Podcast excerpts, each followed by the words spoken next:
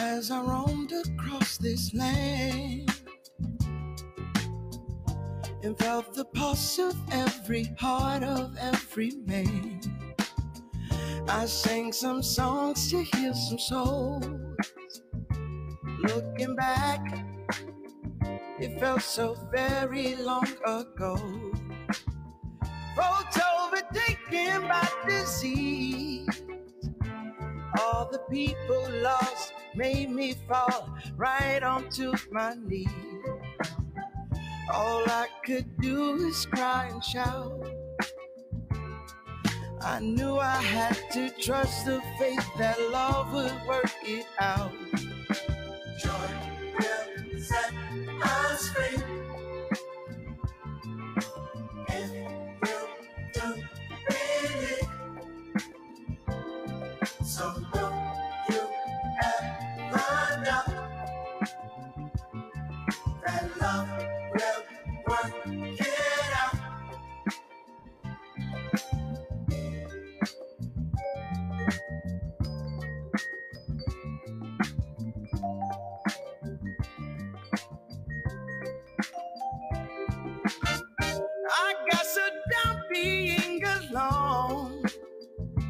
Watching modern day legends in the streets that I call home, I felt so helpless in the strife,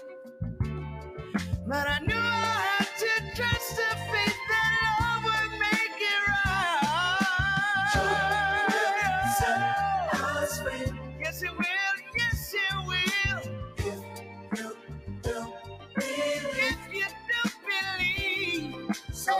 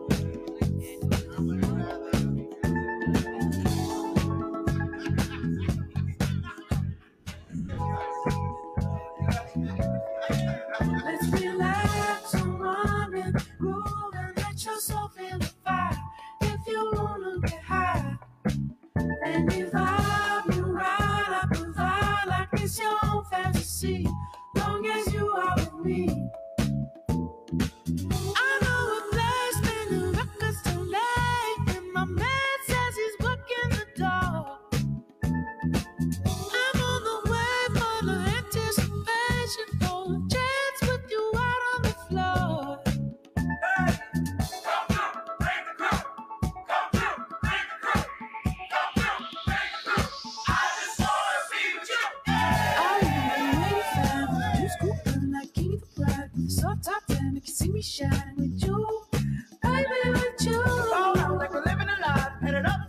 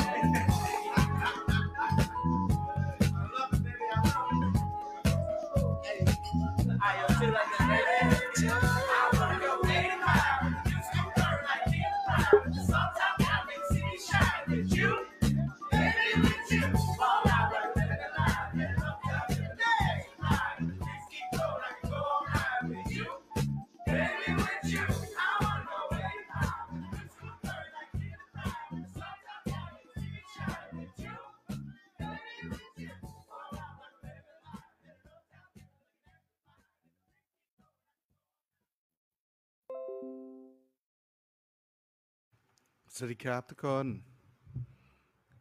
อย่าลืมเปิดไมค์ด้วยนะครับเพื่อน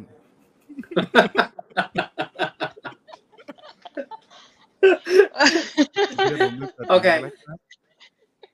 โอเคสวัสดีค่ะสวัสดีครับอ่ะเปิดรายการ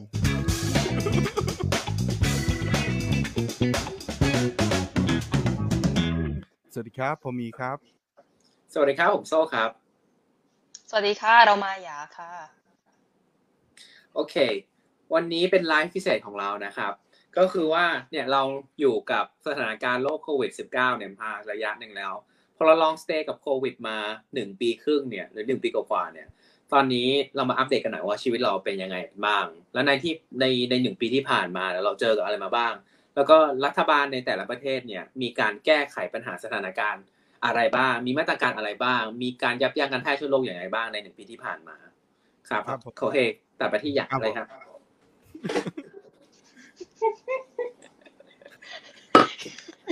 ยาวกว่าที่ซ้อมเลยนะมันยาวใช่ใช่ไม่ยาวค่ะก็คืออย่างอย่างที่โซ่เกินไปเนาะแต่ว่าก่อนที่เราจะเข้าสู่ไลฟ์วันนี้เนี่ย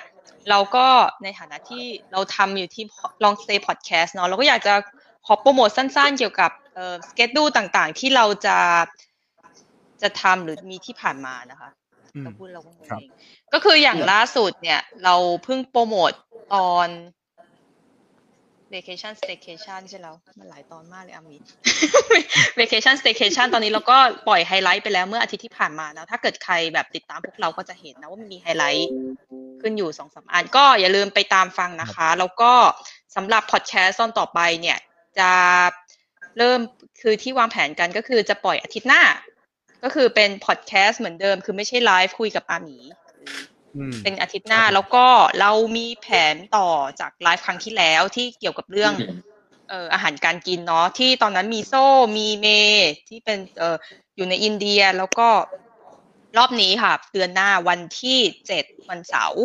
รอบนี้เราโหวตไปเลยวันที่เสาร์วันเสาร์เจ็ดเดือนแปดเราจะมาคุยฝั่งยุโรปกันเพราะเหมือนกับที่เราเคยเกริ่นไว้ว่าเออการกินในยุโรปกับการกินในเอเชียมันมีความแตกต่างกันเนาะก็เลยแยกเป็นสองพาร์ทเลยก็อย่าลืมมาเจอกันก็เราก็จะโปรโมทติดตามกันไปที่หลังติดตามกันต่อไป โอเควันที่เท่าไหร่ครับวันที่เท่าไหร่นะครับอย่าบอกอีกทีเอ่อสำหรับไลฟ์ครั้งต่อไปใช่ไหมเอ่ยใช่ใช่เจ็ดเดือนแปดเจ็ดเดือนแปดเจ็ดเดือนแปดโอเคก็จำได้ดีนะคอยติดตามกันด้วยก็นอกจากจะมีมีอ่ารายการของเราใน YouTube ให้สามารถเราได้เข้าไปฟังกันแล้วเนี่ยเราก็อ่ามีช่องทางอื่นที่เราจะสามารถติดต่อหรือคุยกันได้เนาะก็อย่าลืมไปติดตามแฟนเพจของเราใน Facebook นะครับ Long Stay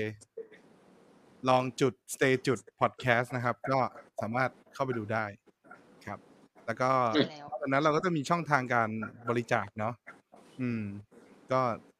ที่เราทำรายการกันทำนู่นทำนี่ก็มันก็มีค่าซอฟต์แวร์ค่านู่นค่านี่อะไรเงี้ยก็ฝากด้วยนะครับ ถ้าใครอยากจะใครอยากบริจาคหรือ donate อะไรให้เราเราก็มีลิงก์ PayPal ของเราอยู่ในอยู่ในรายการของเราก็สามารถไปบริจาคกันได้ครับอ่ะแต่เข้ามาวันนี้ยังไงวันนี้วันนี้วันนี้นะที่เราเกิดไปใช่ไหมว่าแบบหนึ่งปีที่ผ่านมาเรา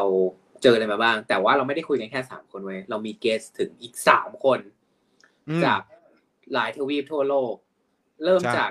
จุดที่แม่ง outbreak แต่แรกเลยก็คือที่จีนแล้วก็อ่ะแล้วก็อันอีกอันนึงที่มันบูมมากๆก็คือที่ ยู เค ที่ลอนดอนที่อังกฤษแล้วก็ได้เชิญมาอีกคนนึงแล้วก็อีกท่านนึงก็คือช่วงนั้นก็ดังมากๆเหมือนกันที่มันล็อกดาวน์แล้วก็มีเหตุการณ์เกิดขึ้นที่ที่ที่ที่ในเมืองก็คืออิตาลีแล้วก็ได้ข่าวว่าเกสที่เราเชิญมาเนี่ยก็คือเป็นประสบการณ์ตรงที่เขาติดเองด้วยแล้วเขาดูแลจัดการใช่ใช่ใช่ไม่ได้ติดอยู่ในบ้านนะติดโควิดเธอโอเคโอเคเออเขาติดโควิดเธอเอออยากเราก็อยากรู้ว่าเขาอ่ะจัดการดูแลยังไงแล้วก็เออแล้วเขารู้ได้ยังไงว่าเขาติดแล้วก็รัฐเนี่ยช่วยเหลือยังไงหรือว่าหรือว่าไม่ช่วยเลยหรือว่ายังไงอ่าครับงั้นก็เริ่มเลยไหมเริ่มจากใครดีเริ่มเลยแล้วกันก็เดี๋ยวเราแนะนำแขกรับเชิญของเราก่อนเดียวกันแต่ละคนเนาะเริ่มจากที่ประเทศจีนขอต้อนรับเกียววลีครับผมไฮนี่ฮาวสวัสดีค่ะสวัสดีค่ะครับผมแล้วก็จากอิตาลีครับแพรครับผมสวัสดีค่ะฮัลโหลชายสาวค่ะอ่าแล้วก็จากเอ้าเอ้าเอ้าจากอังกฤษครับผมน้องเมธครับผมสวัสดีค่ะฮัลโหลเมธเมธลืมอ่าอันมิวไมค์ครับผมสวัสดีครับสวัสดีครับสวัสดีค่ะอ่าอันนี้ก็เป็นแขกรับเชิญของแต่ละคนเนาะเราก็จะมาดูกันว่าในหนึ่งปีที่ผ่านมาเนี่ยโควิดมันก็มีผลต่อชีวิตของเราเยอะมากแล้วเราก็เอ่อสิ่งที่มันที่มันเค้าเรียกว่าอะไรอ่ะการที่จะทำให้แพนเดมิกเนี่ยมันไปได้อย่างราบรื่นในการดำเนินชีวิตของของคนในแต่ละประเทศเนี่ยมันก็ต้องมีการดำเนินการของรัฐบาลหรือว่าการดำเนินการของใครก็แล้วแต่หรือว่าสุดท้ายอาจจะเป็นประชาชนเขาจัดการกันเองอะไรเงี้ยจัดการเองหมายถึงเขาก็มีอะไรเขาเรียกว่าอะไรอ่ามีการบริหารอะไรบางอย่างเพื่อที่จะทำให้เราเนี่ยผ่านไปด้วยกันเนาะอ่ะเราลองมาดูกันก่อนแล้วกันว่าจากจุดเริ่มต้นแพนเดมิกเนี่ยจากจุดเริ่มต้นของแพนเดมิกว่าตอนนั้นมันเกิดอะไรขึ้นแล้วก็มันมีอะไรบ้างที่มันแบบเออทุกคน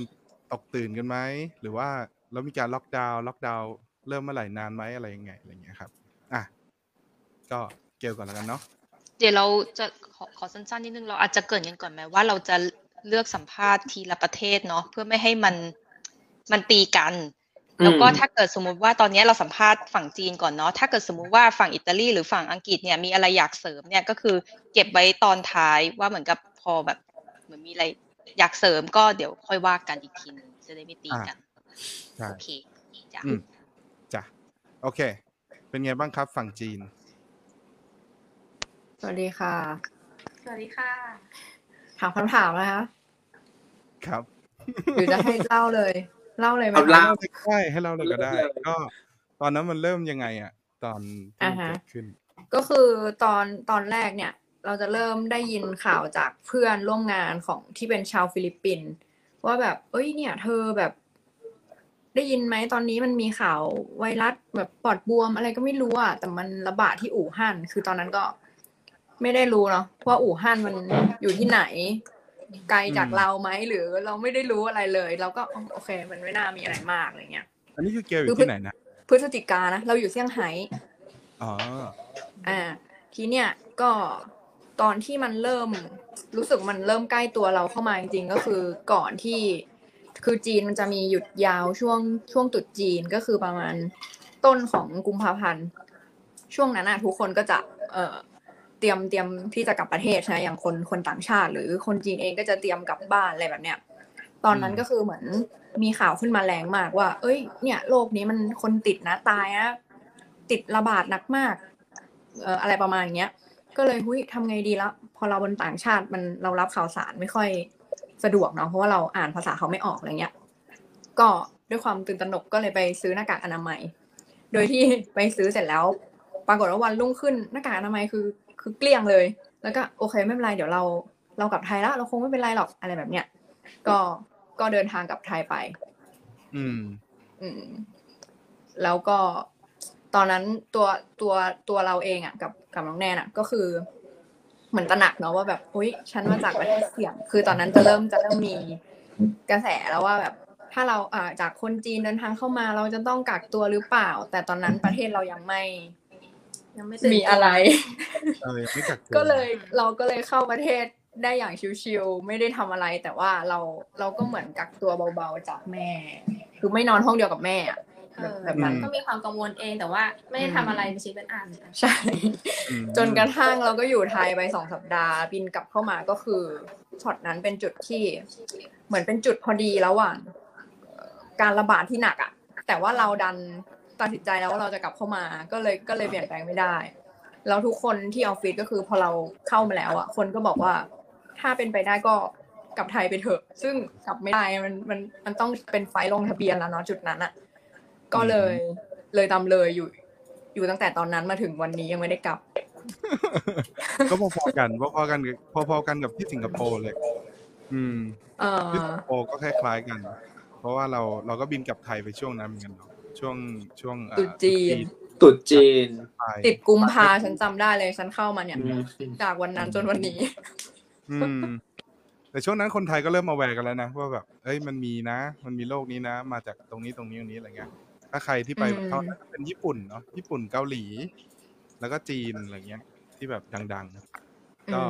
เหมือนกันสิงคโปร์ตอนนั้นก็ปิดกั้นไฟล์จากจีนไปเลยจีนญี่ปุ่นเกาหลีอืมแต่ตอนเราเข้าประเทศไทยอ่ะไม่โดนอะไรเลยใช่คือเช่นสมมติเราเป็นโควิดก็เราเป็นตัวแพร่แล้วแหละอะไรเงี้ยอ้าวไม่ใช่ไม่ใช่ยังไม่เป็นอือฮึอ่ะแล้วแล้วแล้วในช่วงนั้นน่ะพอพอกลับไปที่จีนใช่มั้ยแล้วทีนี้มันเค้าเรียกว่าทางทางรัฐบาลหรือทางคนทั่วไปเค้าเค้าเริ่มเค้ามีการจัดการยังไงมั้ยกลับไปแล้วต้องกักตัวมั้ยหรือว่าเราต้องเราได้อยู่บ้านเราได้ออกไปซื้ออะไรมั้ยอะไรอย่างเงี้ยอืมเดี๋ยวให้น้องแนนต่ออ่ะเดี๋ยวนั้นเล่าเนาะก็คือตอนนั้นที่เรากลับมาแรกๆอ่ะเหมือนมันเป็นช่วงที่พอดีไม่มีคนเข้าประเทศจีนเท่าไหร่อืมก็ตั้งแต่ขึ้นเครื่องก็คืออ่ะคนน้อยอยู่บนเครื่องก็คือคนน้อยมากซึ่งเท่าที่ดูคนจีนรอบข้างจำได้เลยวันนั้นนั่งนั่งไฟการบินไทยไม่กินข้าวไม่มีใครกินข้าวเออซึ่งมันบินสี่ชั่วโมงใช่ไหมแล้วเราหิวเราว่ามีกันสองคนที่กินข้าวอยู่สองคนใช่แล้วเราก็รู้สึกว่าเอ๊ะเพราะเรามาจากไทยไงงงไหมเหมือนเหมือนบ้านเรามันปกติอ่ะเออแบบจะร้ายแรงขนาดนี้อ่ะใช่เราก็กินข้าวก็ก็ไม่อะไรกินข้าวเสร็จอ่ะใส่ใส่แมสจบเออเออแล้วก็ตั้งแต่หลังลงเครื่องไปอ่ะเหมือนเขาจะให้ลงทะเบียนในแอปก็คือที่จีนอ่ะมันจะมีแอปที่เชื่อมเบอร์มือถือแล้วก็แอปตัวเนี้ยจะเชื่อมทุกอย่างคือการจ่ายเงินทุกอย่างการซื้อของการขึ้นรถไฟรถบัสอะไรก็ตามอะไรอย่างเงี้ยอืมซึ่งพอเราสมัครตัวนี้เสร็จอ่ะมันก็โชว์โค้ดเราว่าแบบอันเนี้ยเธอปลอดภัยแค่ไหนคือจะมีสามสีเขียวสีเหลืองสีแดง ซึ่งตอนนั้นเราก็ได้สีเขียวมาแบบตอนนั้นเรายังสีเขียวอยู่เออซึ่งคิดว่าประเทศต้นทางอ่ะเป็นตัวหลักในการเปลี่ยนสีเช่นว่าประเทศไทยปลอดภัยอยู่ก็ยังเป็นสีเขียวอะไรอย่างเงี้ยอันอันนี้คือช่วงกุมภาพันธ์ปีที่แล้วเนาะใช่ก็คือเก้า สิบกุมภาพันธ์นั่นแหละที่เหยียบย่างเข้าประเทศอ่าเดี๋ยวให้โชว์โชว์โค้ดตอนนี้จะเป็นอย่างนี้สีเขียวโอ้อันนี้แปลว่าปลอดภัยอยู่ใช่ทีนี้ก็พอหลังจากนั้นคือเขาจะเขาจะแบ่งคือยังไงดีอ่ะคือเขาจะให้เราสแกนโทรศัพท์ใช่ไหมพอสแกนเสร็จปุ๊บพอเราเขียวอ่ะเขาก็จะให้เรากลับบ้านได้แต่ถ้าเราดันแดงหรือเหลืองอ่ะเขาก็จะกักเราไว้กักเราเป็นเหมือนเอ่อสเตทควอรันทีนอ่ะถ้าเกิดแดงน่าจะโดนโดนจับไปกักแบบแบบหาโรงแรมให้ถ้าเกิดเหลืองเขาอาจจะให้ติดตามดูที่บ้านให้ไปกักตัวที่บ้านอย่างซีเรียสอะไรเงี้ยแต่พอดีเราเจอเขียวก็เลยปล่อยกลับบ้านแบบอิสระก็คือให้ไปกักตัวที่บ้านอย่างเอ่อไม่ไม่ไม่มีใครมาจับจ้องมาเช็คจริงจังซึ่งตอนนั้นก็รู้สึกว่าเฮ้ยเหมือนมันไม่ได้ร้ายแรงมากใช่ไหมคือเหมือนแบบว่าเขาก็ดูไม่ได้ทำอะไรกับเราเท่าไหร่อะไรเงี้ย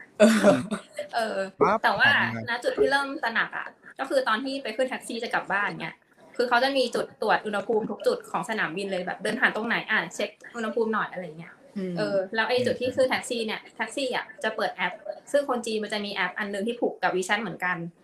จะแสดงว่าใครติดบ้างตรงไหนแล้วมันก็จะขึ้นจุดแดงๆตามย่านนั้นๆอะไรเงี้ยเออซึ่งแท็กซี่อ่ะก็จะเลี่ยงทุกทางที่มีคนติดก็คือประทับนานนานมากใช่ใช่อันนี้ก็เหมือนได้รับอย่างเงี้ยหรอใช่ขับอ้อมแล้วแบบเราไม่ถามเขาหรอเหมือนว่าไม่ไม่งงตอนแรกหรอที่เขาขับอ้อมอะไรเงี้ยตอนแรกงงแต่ว่าเราจะเห็นจอ navigate ของเขาไง navigate navigate ของมือถือเขาอ่ะเราเห็นจุดไงแล้วเราก็สังเกตว่าอ้อมอะไรนั่งอ้อมอะไรวะอะไรเงี้ยปกติเราจะรู้ไงว่ามันกลับทางนี้ทางนี้แล้วโดยที่ปกติแท็กซี่ที่เนี่ยเขาจะมีเป็นเหมือนแบบอะไรอ่ะกระจกที่กั้นตัวเขาจากตัวเราอยู่แล้วอันนี้เป็นเรื่องปกติของรถเขาอะเนาะมันก็เลยจะเหมือนโอเคมันมันก็ดูจะไม่จะไม่ติดกันนะเพราะเขาก็ใส่แมสเราก็ใส่แมสอะไรอย่างงี้เนาะแล้วก็แท็กซี่ก็จะเหมือนมีความให้เจลล้างมือให้กระดาษทิชชู่ต่างๆให้เราเหมือนให้เราหยิบใช้ได้อะไรแบบเนี้ยต่อมาก็คือเรามาถึงบ้านนะซึ่งพอมาถึงบ้านตอนนั้นบ้านที่อยู่จะเป็นอ่ะเทียบกับเป็นเซอร์วิสอพาร์ตเมนต์คอนโดที่ไทยอย่างนี้เนาะเออซึ่งจริงๆอ่ะมันจะมีตึกหลายตึกอยู่ในเวิร์กเดียวกันอ่ะโดยปกติตึกเราจะสามารถเดินตรงเข้าไปในตึกได้เลยอะไรเงี้ยเออแต่ว่าพอพอเกิดช่วงโควิดเนี่ยมันก็จะปิดเหลือทางเข้าทางเดียวก็จะต้องไปเดินอ้อมซึ่งทุกคนจะต้องใช้ทางนั้นแล้วก็แบบการจะเข้าประตูได้จะต้องสแกนโค้ดจากมือถือเออซึ่งเราต้องไปสมัครอีกรอบที่ที่ข้างหน้าเขาจะให้เราลงทะเบียนว่าที่อยู่ของเธออ่ะเป็นที่ไหนของคอมมูนิตี้นี้อ่ะแล้วเธอก็จะได้สแกนมาก็สแกนที่ประตูแล้วประตูก็จะเด้งเปิดก็คือไม่ต้องจับอะไรก็เดินเข้าไปสวยๆเออแล้วก็ประตูของสวีทอพาร์ตเมนต์ก็คือจับสแกนหน้าสแกนหน้าเข้าก็ไม่ต้องจับประตูทีนี้ก็พอเข้าไปถึงก็จะมีแบบคุณแบบยามอะไรแบบนี้เขาก็จะมาส่องอุณหภูมิเรานู่นนี่วัดแล้วก็ลงทะเบียนว่าโอเคเราควรจะนั่งแบบเขาจะตอนนั้นคือสิ่งที่ต้องใช้เลยคือพาสปอร์ตเนาะเพราะเขาจะถามว่าเธอเหยียบแผ่นดินวันที่เท่าไหร่คะเขาก็จะดูพาสปอร์ตเราอะไรเงี้ยอืมเป็นข้อมูลทีนี้ก็อันนี้ก็คือจบเราเข้าบ้านได้ละขึ้นบ้านปุ๊บจากนั้นสิบสี่วันเขาจะมาตรวจอุณหภูมิเราทุกวันมามาเคาะที่ห้องหรือว่าในในกรณีที่เราไม่ได้ออกจากบ้านคือถ้าเรากลัวมากเราก็จะอยู่แต่ในบ้านแต่บางวันเราก็จะออกไปซื้อนู่นซื้อนี่เขาก็จะให้เราลงทะเบียนที่โต๊ะเออมันก็จะมีมีโต๊ะนึงที่แบบตามคนนึงคอยจดชื่อไว้ว่าแบบเช่นน้องพลอยออกจากบ้านตอนบ่ายโมงสิบห้าอุณหภูมิของน้องพลอยเป็นเท่าไหร่อุณหภูมิเท่าไหร่ออกและเข้าถ้าเราโดนผ่านโต๊ะนี้แล้วเราก็จะเขาก็จะไม่มาส่องเราละตอนเย็นเราก็จะอยู่อยู่ดีมีสุขอืมอืมอ๋อเออดีเนาะอันนี้ก็เป็นช่วงแรกๆที่จีนใช่อันนี้เป็นช่วงที่เริ่มระบาดแรกๆก็จะมีชีวิตอยู่อย่างนี้จนถึงเมษาของปีนั้นน่ะก็สองเดือนสองสามเดือนเองนะจริงๆช่วงที่อยู่ในห้องเกือบตลอดอ่ะก็คือช่วงสองอาทิตย์แรกนั่นแหละเพราะว่ากลัวว่าเขาจะมาจับเราไหมแบบว่าเช่นถ้าเราออกไปข้างนอกนานไม่เป็นไรบ้างวะแล้วคือแบบเราคุยไม่รู้เรื่องไม่ได้ขนาดนั้นแต่ว่าเราติดโรคอ่ะแล้วเราป่วยเราก็กลัวแล้วว่าแบบจะรักษายังไงทางรัฐบาลแล้วอันนี้คือที่ไม่ออกจากบ้านเนี่ยเพราะทางรัฐบาลก็ห้ามออกจากบ้านปะหรือว่าเป็นไม่ห้ามคนกลัวอืม ก็คือถ้าใครไม่กลัวเธอก็เธอก็เดินไปค่ะไม่เป็นไรไม่ว่าแต่ก็ต้องใส่หน้ากากหรือว่าวัดอุณหภูมิตลอดแต่ว่าช่วงนั้นที่เรากลับมาก็คือกินข้าวในร้านไม่ได้เนาะกินข้าวไม่ได้แล้วก็อยากจะถามเหมือนกันว่าร้านอาหารร้านค้าอะไรตอนนั้นปิดไหมหรือว่าเปิดปกติคือที่จีนน่ะเขาจะมีระบบว่ายม่ายไงคืออ่า delivery พูดภาษาจีนคือคนคนจีนส่วนใหญ่อ่ะจะสั่งข้าวกินได้จบมือใช่ใช่เขาจะใช้มือถือสั่งแล้ว delivery ก็ยังเปิดปกติแต่ว่าเออมันจะมีมาตรการขึ้นมาก็คือก่อนที่จะโควิดระบาดอ่ะ delivery จะมาส่งถึงหน้าห้องเราเลยเนาะเหมือนเอาข้าวมาวางขึ้นหน้าประตูพอพอโควิดเกิดปุ๊บอ่ะก็เขาจะให้เขาคนว่ายม่ายเนี่ยมาส่งได้แค่ประตูใหญ่เราก็คือต้องบางทีวิ่งลงไปเอาคือห้ามเขาเข้าบ้านเราพอหลังจากนั้นที่ผ่อนคลายขึ้นมาหน่อยพอผ่อนคลายขึ้นมาหน่อยเขาก็จะให้มาวางที่ชั้นหนึ่งตรงจุดจนถึงทุกวันนี้ก็เป็นอย่างนั้นเลยตรงตรงจุดเหมือนจุดรับของจุดรับจดหมายอะไรแบบเนี้ยประมาณนี้ก็น่าสนใจนะเพราะว่าส่วนใหญ่แล้วก็เป็นเป็นเขาเรียกว่าอะไรมีการจัดการภายในตึกหรือจัดการกันเองอะไรเงี้ยอืมเพราะเราเราคิดว่าแบบที่จีนอ่ะพอดีมันเริ่มสังคมดิจิตอลมาก่อนค่อนข้างเร็วใช่ด้วยความที่แบบใช้แอปในการทำทุกอย่างจ่ายเงินอย่างเงี้ยก็คือใช้แอปหมดโดยที่ทุกคนอ่ะจะต้องลงทะเบียนอันนี้อยู่แล้วเขาก็แค่เอาการการควบคุมโรคอ่ะมาผูกกับแอปที่เราใช้อยู่แล้วมันก็เลยเหมือนทุกคนมันชิวๆเลยเจ๋งเนาะคนนี้ไม่เคยแบบอ่าเขาเรียกอะไรไม่คล่องไม่เคยคล่องเกี่ยวคนจีนอาจจะไม่รู้คนจีนเนี่ยเขาจะมีแอปแอปนึงชื่อว่า WeChat ซึ่งมันสามารถแบบมันทำทุกอย่างได้คือโหลดโหลดแอปแอปเดียวไว้ในมือถือสามารถทำได้ทั้งชีวิตเออจ่ายตังค์แท็กทุกอย่างเนี่ยจนถึงจ่ายแท็กซี่จ่ายค่าน้ำค่าไฟสั่งข้าวปลาเออใช่ใช่ก็ดีก็ดีอ่ะแล้วขอขอตัดภาพมาในช่วงแบบในช่วงเดียวกันที่ประเทศอื่นเขาเป็นยังไงบ้างอืมยังไงสิใครพูดก่อนดีไปอิตาลีไหมเดี๋ยวขอถามสั้นๆจับหนึ่งได้ไหมจะถามว่า WeChat เนี่ยคือมันเป็นแอปของรัฐบาลหรือว่ามันเป็นแอปเอกชนที่ทุกคนเอกชนเอกชนเอกชนเพราะว่าตอนที่โอเคเพื่อเพราะตอนเนี้ยเหมือนเหมือนกับตอนแรกที่อาหมีเกิดเนาะเรื่อง security อ่ะคือเรานึกถึงเรื่อง security ไว้ถ้าเกิดสมมติว่าก็บอกว่าพอแค่เว็บ WeChat WeChat อันเดียวมันสามารถทำได้ทุกอย่างมันก็กลายเป็นว่าข้อมูลทุกอย่างเราจะไปลงอยู่ที่ WeChat เนี่ยเราก็เลยสงสัยว่ามันเป็นแอปที่ผูกกับรัฐหรือเปล่าหรือว่ามันเป็นเอกชนอะไรอย่างเงี้ยทำไมคนส่วนใหญ่ใช้เป็นเอกชนแหละแล้วก็อีกอย่างก็คือการส่ง เอส เอ็ม เอส ของเนาะระบบเครือข่ายมือถืออ่ะทุกคนถ้าเกิดอย่างอากงอาม่าอย่างนี้เนาะไม่เล่นอินเทอร์เน็ตอ่ะก็จะได้รับแบบ เอส เอ็ม เอส ในมือถือว่าตอนนี้นะคะบ้านคุณนะคะมีคนติดเท่าไหร่กี่คนติดอยู่ที่ตรงไหนแต่เราเราไม่รู้หรือว่าแบบถ้าเธอถ้าเธอแบบเดินทางข้ามเมืองอ่ะแล้วแล้วเธอมีความเสี่ยงอ่ะนางก็จะส่งเมสเสจมาว่าคุณกำลังจะออกจากเซี่ยงไฮ้ใช่ไหมคุณจะต้องกลับมากักตัวนะแบบนี้เลยอืมเออน่าสนใจเอาล่ะเราลองถามประเทศอื่นเรื่อง privacy ไว้ก่อนใช่ฟังเรื่อง privacy ไว้ก่อนนึกขึ้นมาได้จ้ะอ่ะเราขอขอขอถามถึงอิตาลีบ้างดีกว่าเนาะค่ะเป็นยังไงบ้างสวัสดีครับอันนี้คือสวัสดีค่ะมีสวัสดีโซสวัสดีมายาสวัสดีทุกคนเกลและน้องเมธ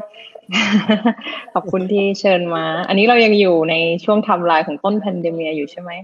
ใช่ใช่โอเคเอ่อแพทเอ่อด้วยบริบทก่อนเดิมแพทอยู่ที่เมืองมิลานเนาะแล้วแพทย้ายมาอยู่ที่เมืองโบโลญญาซึ่งเป็นเมืองหลวงของแคว้นถัดลงมาจากลอมบาร์ดีเมื่อประมาณสามเดือนก่อนโควิดระบาดเลยเพราะฉะนั้นคือเรียกว่าโชคดีนิดๆหนีออกมาจากมิลานพอดีนะแต่ว่าตอนนั้นตอนนั้นมันก็เริ่มเริ่มมีข่าวละเอ่อว่าเรียกว่าสักช่วงกุมภาแล้วกันช่วงกุมภาอิตาลีก็เริ่มระเบิดข่าวแล้วเอ้ยหมู่เอ่อเมืองนึงทางตอนใต้ของมิลานน่ะเริ่มมีไวรัสโควิดเนาะเพราะว่าข่าวจาก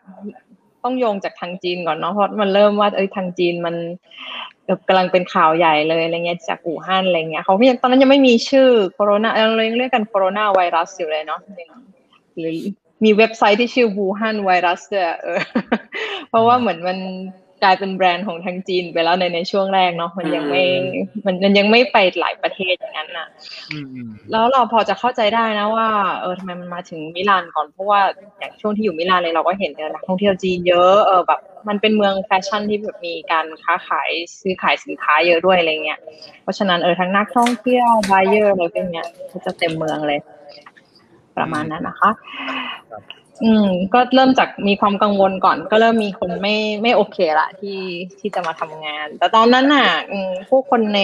เมืองทั่วไปอ่ะไม่มีใครเขาเอ่อไม่มีใครเขาแบบอยากให้ลูกน้องไม่มาทำงานนึกออกป่ะทุกอย่างเจ้านายเราเออไม่ไม่ไม่พูดดีกว่าอย่างเจ้านายเอ่อบางบางท่านก็แบบโอ๊ยใครหวัดเลยอ่ะโอ๊ยก็แค่หายใจไม่ออกเองอะไรอย่างงี้เออเออแบบไม่ไม่ไม่ไม่เป็นไรมากหรอกแค่หายใจลำบากอะไรประมาณเนี้ยเพราะว่าคือเขาก็พยายามจะทำมีตติ้งไขข้อข้องใจนะว่าทำไมเรายังต้องมาทำงานกันอะไรเงี้ยเออแต่คือคืออย่างอย่างแพนเนี่ยไม่มีปัญหาไงเพราะว่าเราย้ายบ้านมาอยู่ข้างที่ทำงานแล้วเราคือไม่ต่างแต่ว่ามันมีผู้คนที่เขาต้องเดินทางข้ามเมืองหรือว่าเดินทางไกลเพื่อมาทำงานเนี่ยเขาก็จะไม่ไม่สบายใจตอนนั้นมันดูเหมือนเป็นเรื่องไกลตัวมากเลยจนกระทั่งวันถัดมารัฐบาลสั่งล็อกดาวน์เพราะว่าเราเราคิดว่ารัฐบาลแต่ลีทำเรื่องนี้ทำดีมากเราอ่ะประทับใจนายกคนคนก่อนหน้ามากเรื่องที่เขาแบบเด็ดขาดเออแล้วก็เหมือนมองเหตุการณ์ล่วงหน้านะเขาก็ตัดสินใจเลยล็อกดาวน์โดนด่าก็ยอมอะไรเงี้ยล็อกดาวน์แล้วก็ตั้งคณะกรรมการขึ้นมาทำงานเรื่องโควิดโดยเฉพาะอืมล็อกการล็อกดาวน์เราเราคิดว่าเป็นเรื่องดีมากเพราะว่าหลังจากนั้นอาทิตย์นึงเนี่ยเราเราเราเริ่มได้ยินละคนใกล้ตัวมีมีอาการที่เรียกว่าคล้ายโควิดอันนี้อันนี้เหมือนเปิดไปล่วงหน้าแล้วว่าเออเหมือนเหมือนแพ้ก็เป็นเออใช่ใช่เรื่องเรื่องมันคือตอนนั้นมันยังไม่มีอาการโควิดที่แน่นอนเลยอันนี้คือความ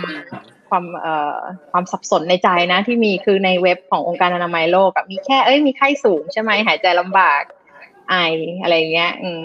แต่ว่าอาการโควิดที่ไม่ถูกพูดถึงเลยก็คืออาการไม่มีอาการมีหลายคนมากๆเลยที่ไม่ออกอาการเนาะแต่ว่าเวลาไปตรวจอ้าวมีแต่ว่าตัวเขาไม่เป็นไรเลยอ่ะแล้วอาการนี้ไม่ถูกพูดถึง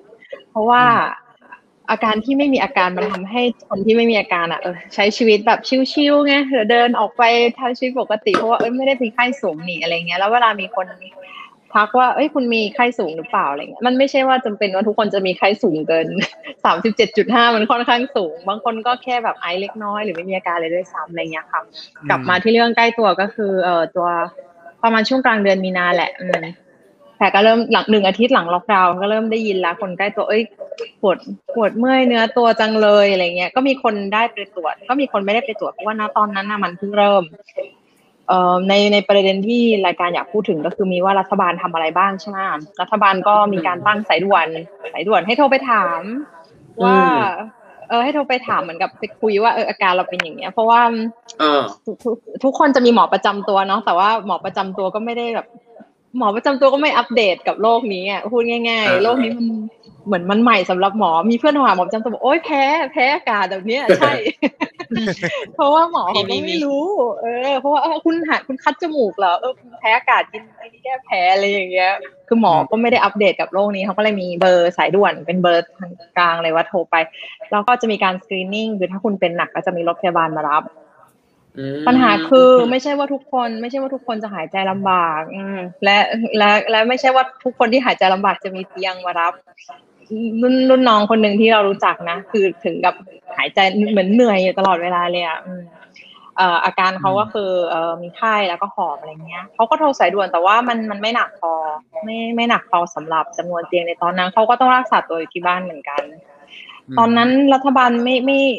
เออไม่ไม่ได้ไม่ได้ช่วยอะไรมากไปกว่านั้นหมายถึงว่าเราเราฟังจากว่าอย่างเยอรมันมีการส่งยามาที่บ้านอะไรเงี้ยคือของเราคือไม่มีเออไม่มีไม่มีลักษณะนั้นคือถ้าโทรหาหมอประจำบ้านหมอประจำตัวหมอประจำตัวก็จะสั่งว่าเออคุณต้องคุณต้องเออกินแอสไพรินอะไรประมาณเนี้ยนะพอดีเราอ่ะได้ยินว่าเออเพื่อนที่มีเพื่อนที่ใกล้ๆชิดกันเนี่ยเริ่มมีอาการอะไรเราก็ไปซื้อมาบ้างตอนเรายังไม่เป็นแล้วพอวันหนึ่งเออหวยออกเราเราก็ใช่แล้วไม่ได้กิน เริ่มไม่ได้กินเริ่มปวดปวดเมื่อยตัวก่อนเอออาการคือปวดเมื่อยตัวก่อนแล้วมีไข้ไม่มีหลักฐานอะไรว่าเราเป็นนะแต่มีหลักฐานว่าคนที่เป็นเหมือนเราในไทม์ไลน์เดียวกันเป็นโควิดพ ราะว่าเพราะว่าคนนั้นเหมือนเขาอยู่จังหวัดอื่นแล้วเขาได้รับได้เข้าถึงการตรวจแต่เราอ่ะไม่มีหลักฐานจะได้ตรวจเพราะว่าเราไม่มีกลุ่มกลุ่มเสี่ยงถ้าเราโทรไปเราโทรไปเบอร์สายด่วนใช่ไหมเราจะตกแล้วตั้งแต่สกรีนนิ่งว่าเราเอ่อหายใจลำบากไหมอืมแล้วเราไม่ได้หายใจลำบากเพราะฉะนั้นเราก็จะไม่ได้รับเอ่อการเข้าถึงการพยาบาลใดๆทั้งสิ้นตอนนั้นเราก็รักษาตามมีตามเกิดแต่เราเป็นไม่หนักก็ก็ก็ก็หายสิ่งที่เรียกว่าใช่สิ่งที่คอนเฟิร์มว่าเราเป็นนะอามี่ฮัลโหลครับครับเอ่อสิ่งที่เราคิดว่าเราเป็นน่าจะน่าจะเป็นแหละก็คือตอนที่เราหลังจากเราหายประมาณอาทิตย์นึงเราไม่ได้กลิ่นซึ่งการไม่ได้กลิ่นตอนนั้นนะยังไม่เป็นอาการทางการแต่เป็นอาการที่ถูกพูดถึงในโซเชียลว่าเป็นอาการหลังหายคุณจะไม่ได้กลิ่นแล้วไม่รู้รสอะไรอย่างเงี้ยค่ะอืมมันมันเป็นอาการที่แปลกมากเลยนะคือคือจมูกเราก็โล่งดีแต่เราไม่ได้กลิ่นอะไรเลยเออแบบ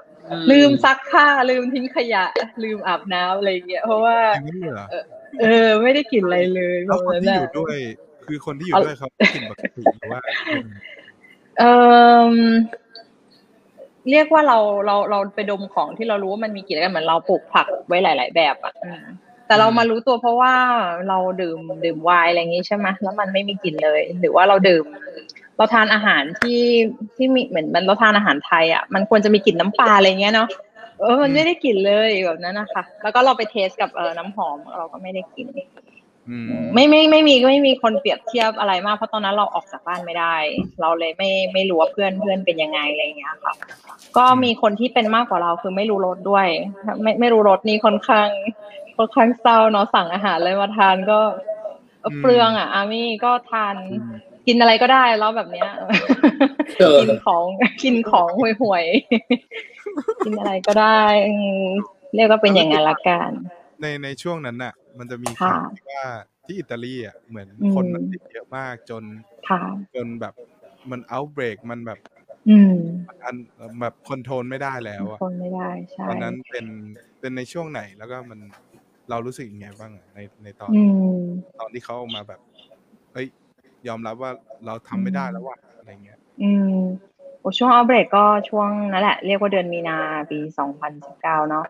เออเออก็ที่ปีสองพันปีที่แล้วค่ะปีสองพันยี่สิบคือเป็นเรียกว่าเรียกว่าเอาท์เบรกจากในในหมู่คนแก่ละกันคือเราไม่ไม่ไม่แปลกใจที่ที่อิตาลีมีสถิติสูงเพราะว่าคนแก่เยอะนี่นี่คนแก่เยอะอายุไปจนถึงหนึ่งร้อยปีเก้าสิบปีนี่เป็นเรื่องปกติมากแล้วคนแก่เขาจะชอบสังสรรค์กันกอดกันอะไรอย่างเงี้ยค่ะเราคิดว่าบังคับให้เขาอยู่บ้านคงจะยากอ่ะแล้วลูกเขาก็ชอบกอดลูกหลานด้วยอะไรเงี้ยค่ะคน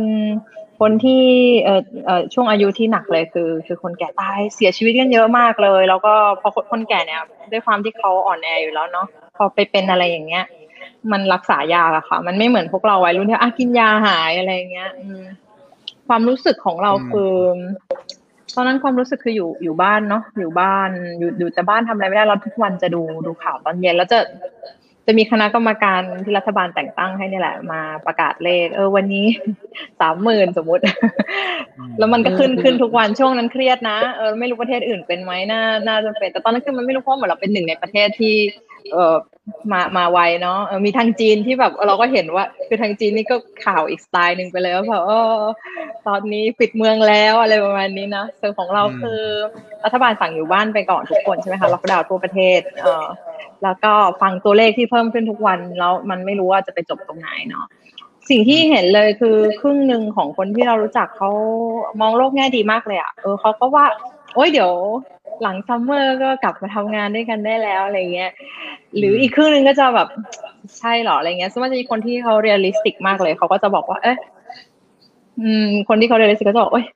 น่าจะอีกเป็นปีอ่ะเออดูทรงแล้วอะไรเงี้ยแล้วถ้าพูดอะไรลักษณะเนี้ยจะจะโดนสังคมว่านิดนึงนะเขาแบบโอ๊ยคุณน่ะเอาแง่ลบพูดอะไรเงี้ยความรู้สึกส่วนตัวของแพรเลยที่เป็นคนทำงานเออเป็นแบบนิสัยของคนอิตาลีด้วยหรือเปล่าว่าแบบเขาก็ออปติมิสติกหรือเปล่าเอออันนี้อันนี้อันนี้ไม่ไม่ไม่แน่ใจอันนี้สรุปไม่ได้เพราะว่าที่ทำงานค่อนข้างหลายชาติแต่ก็เออคนอิตาลีจะค่อนข้างเออเดี๋ยวก็จะกลับมาทำงานด้วยกันได้อะไรอย่างนี้ความรู้สึกส่วนตัวของแพรที่เป็นคนทำงานแล้วไม่มีผลแล้วงานไม่มีผลกระทบเลยจากโควิดไม่มีผลกระทบในแง่ที่ว่างานไม่หายและงานไม่เพิ่ม เราลองคิดดูถ้าเป็นคนในวงการสาธารณสุขนี่งานหนักขึ้นใช่ไหมคะแล้วก็ถ้าเป็นคนในวงการแบบท่องเที่ยวอะไรเงี้ยงานไม่มี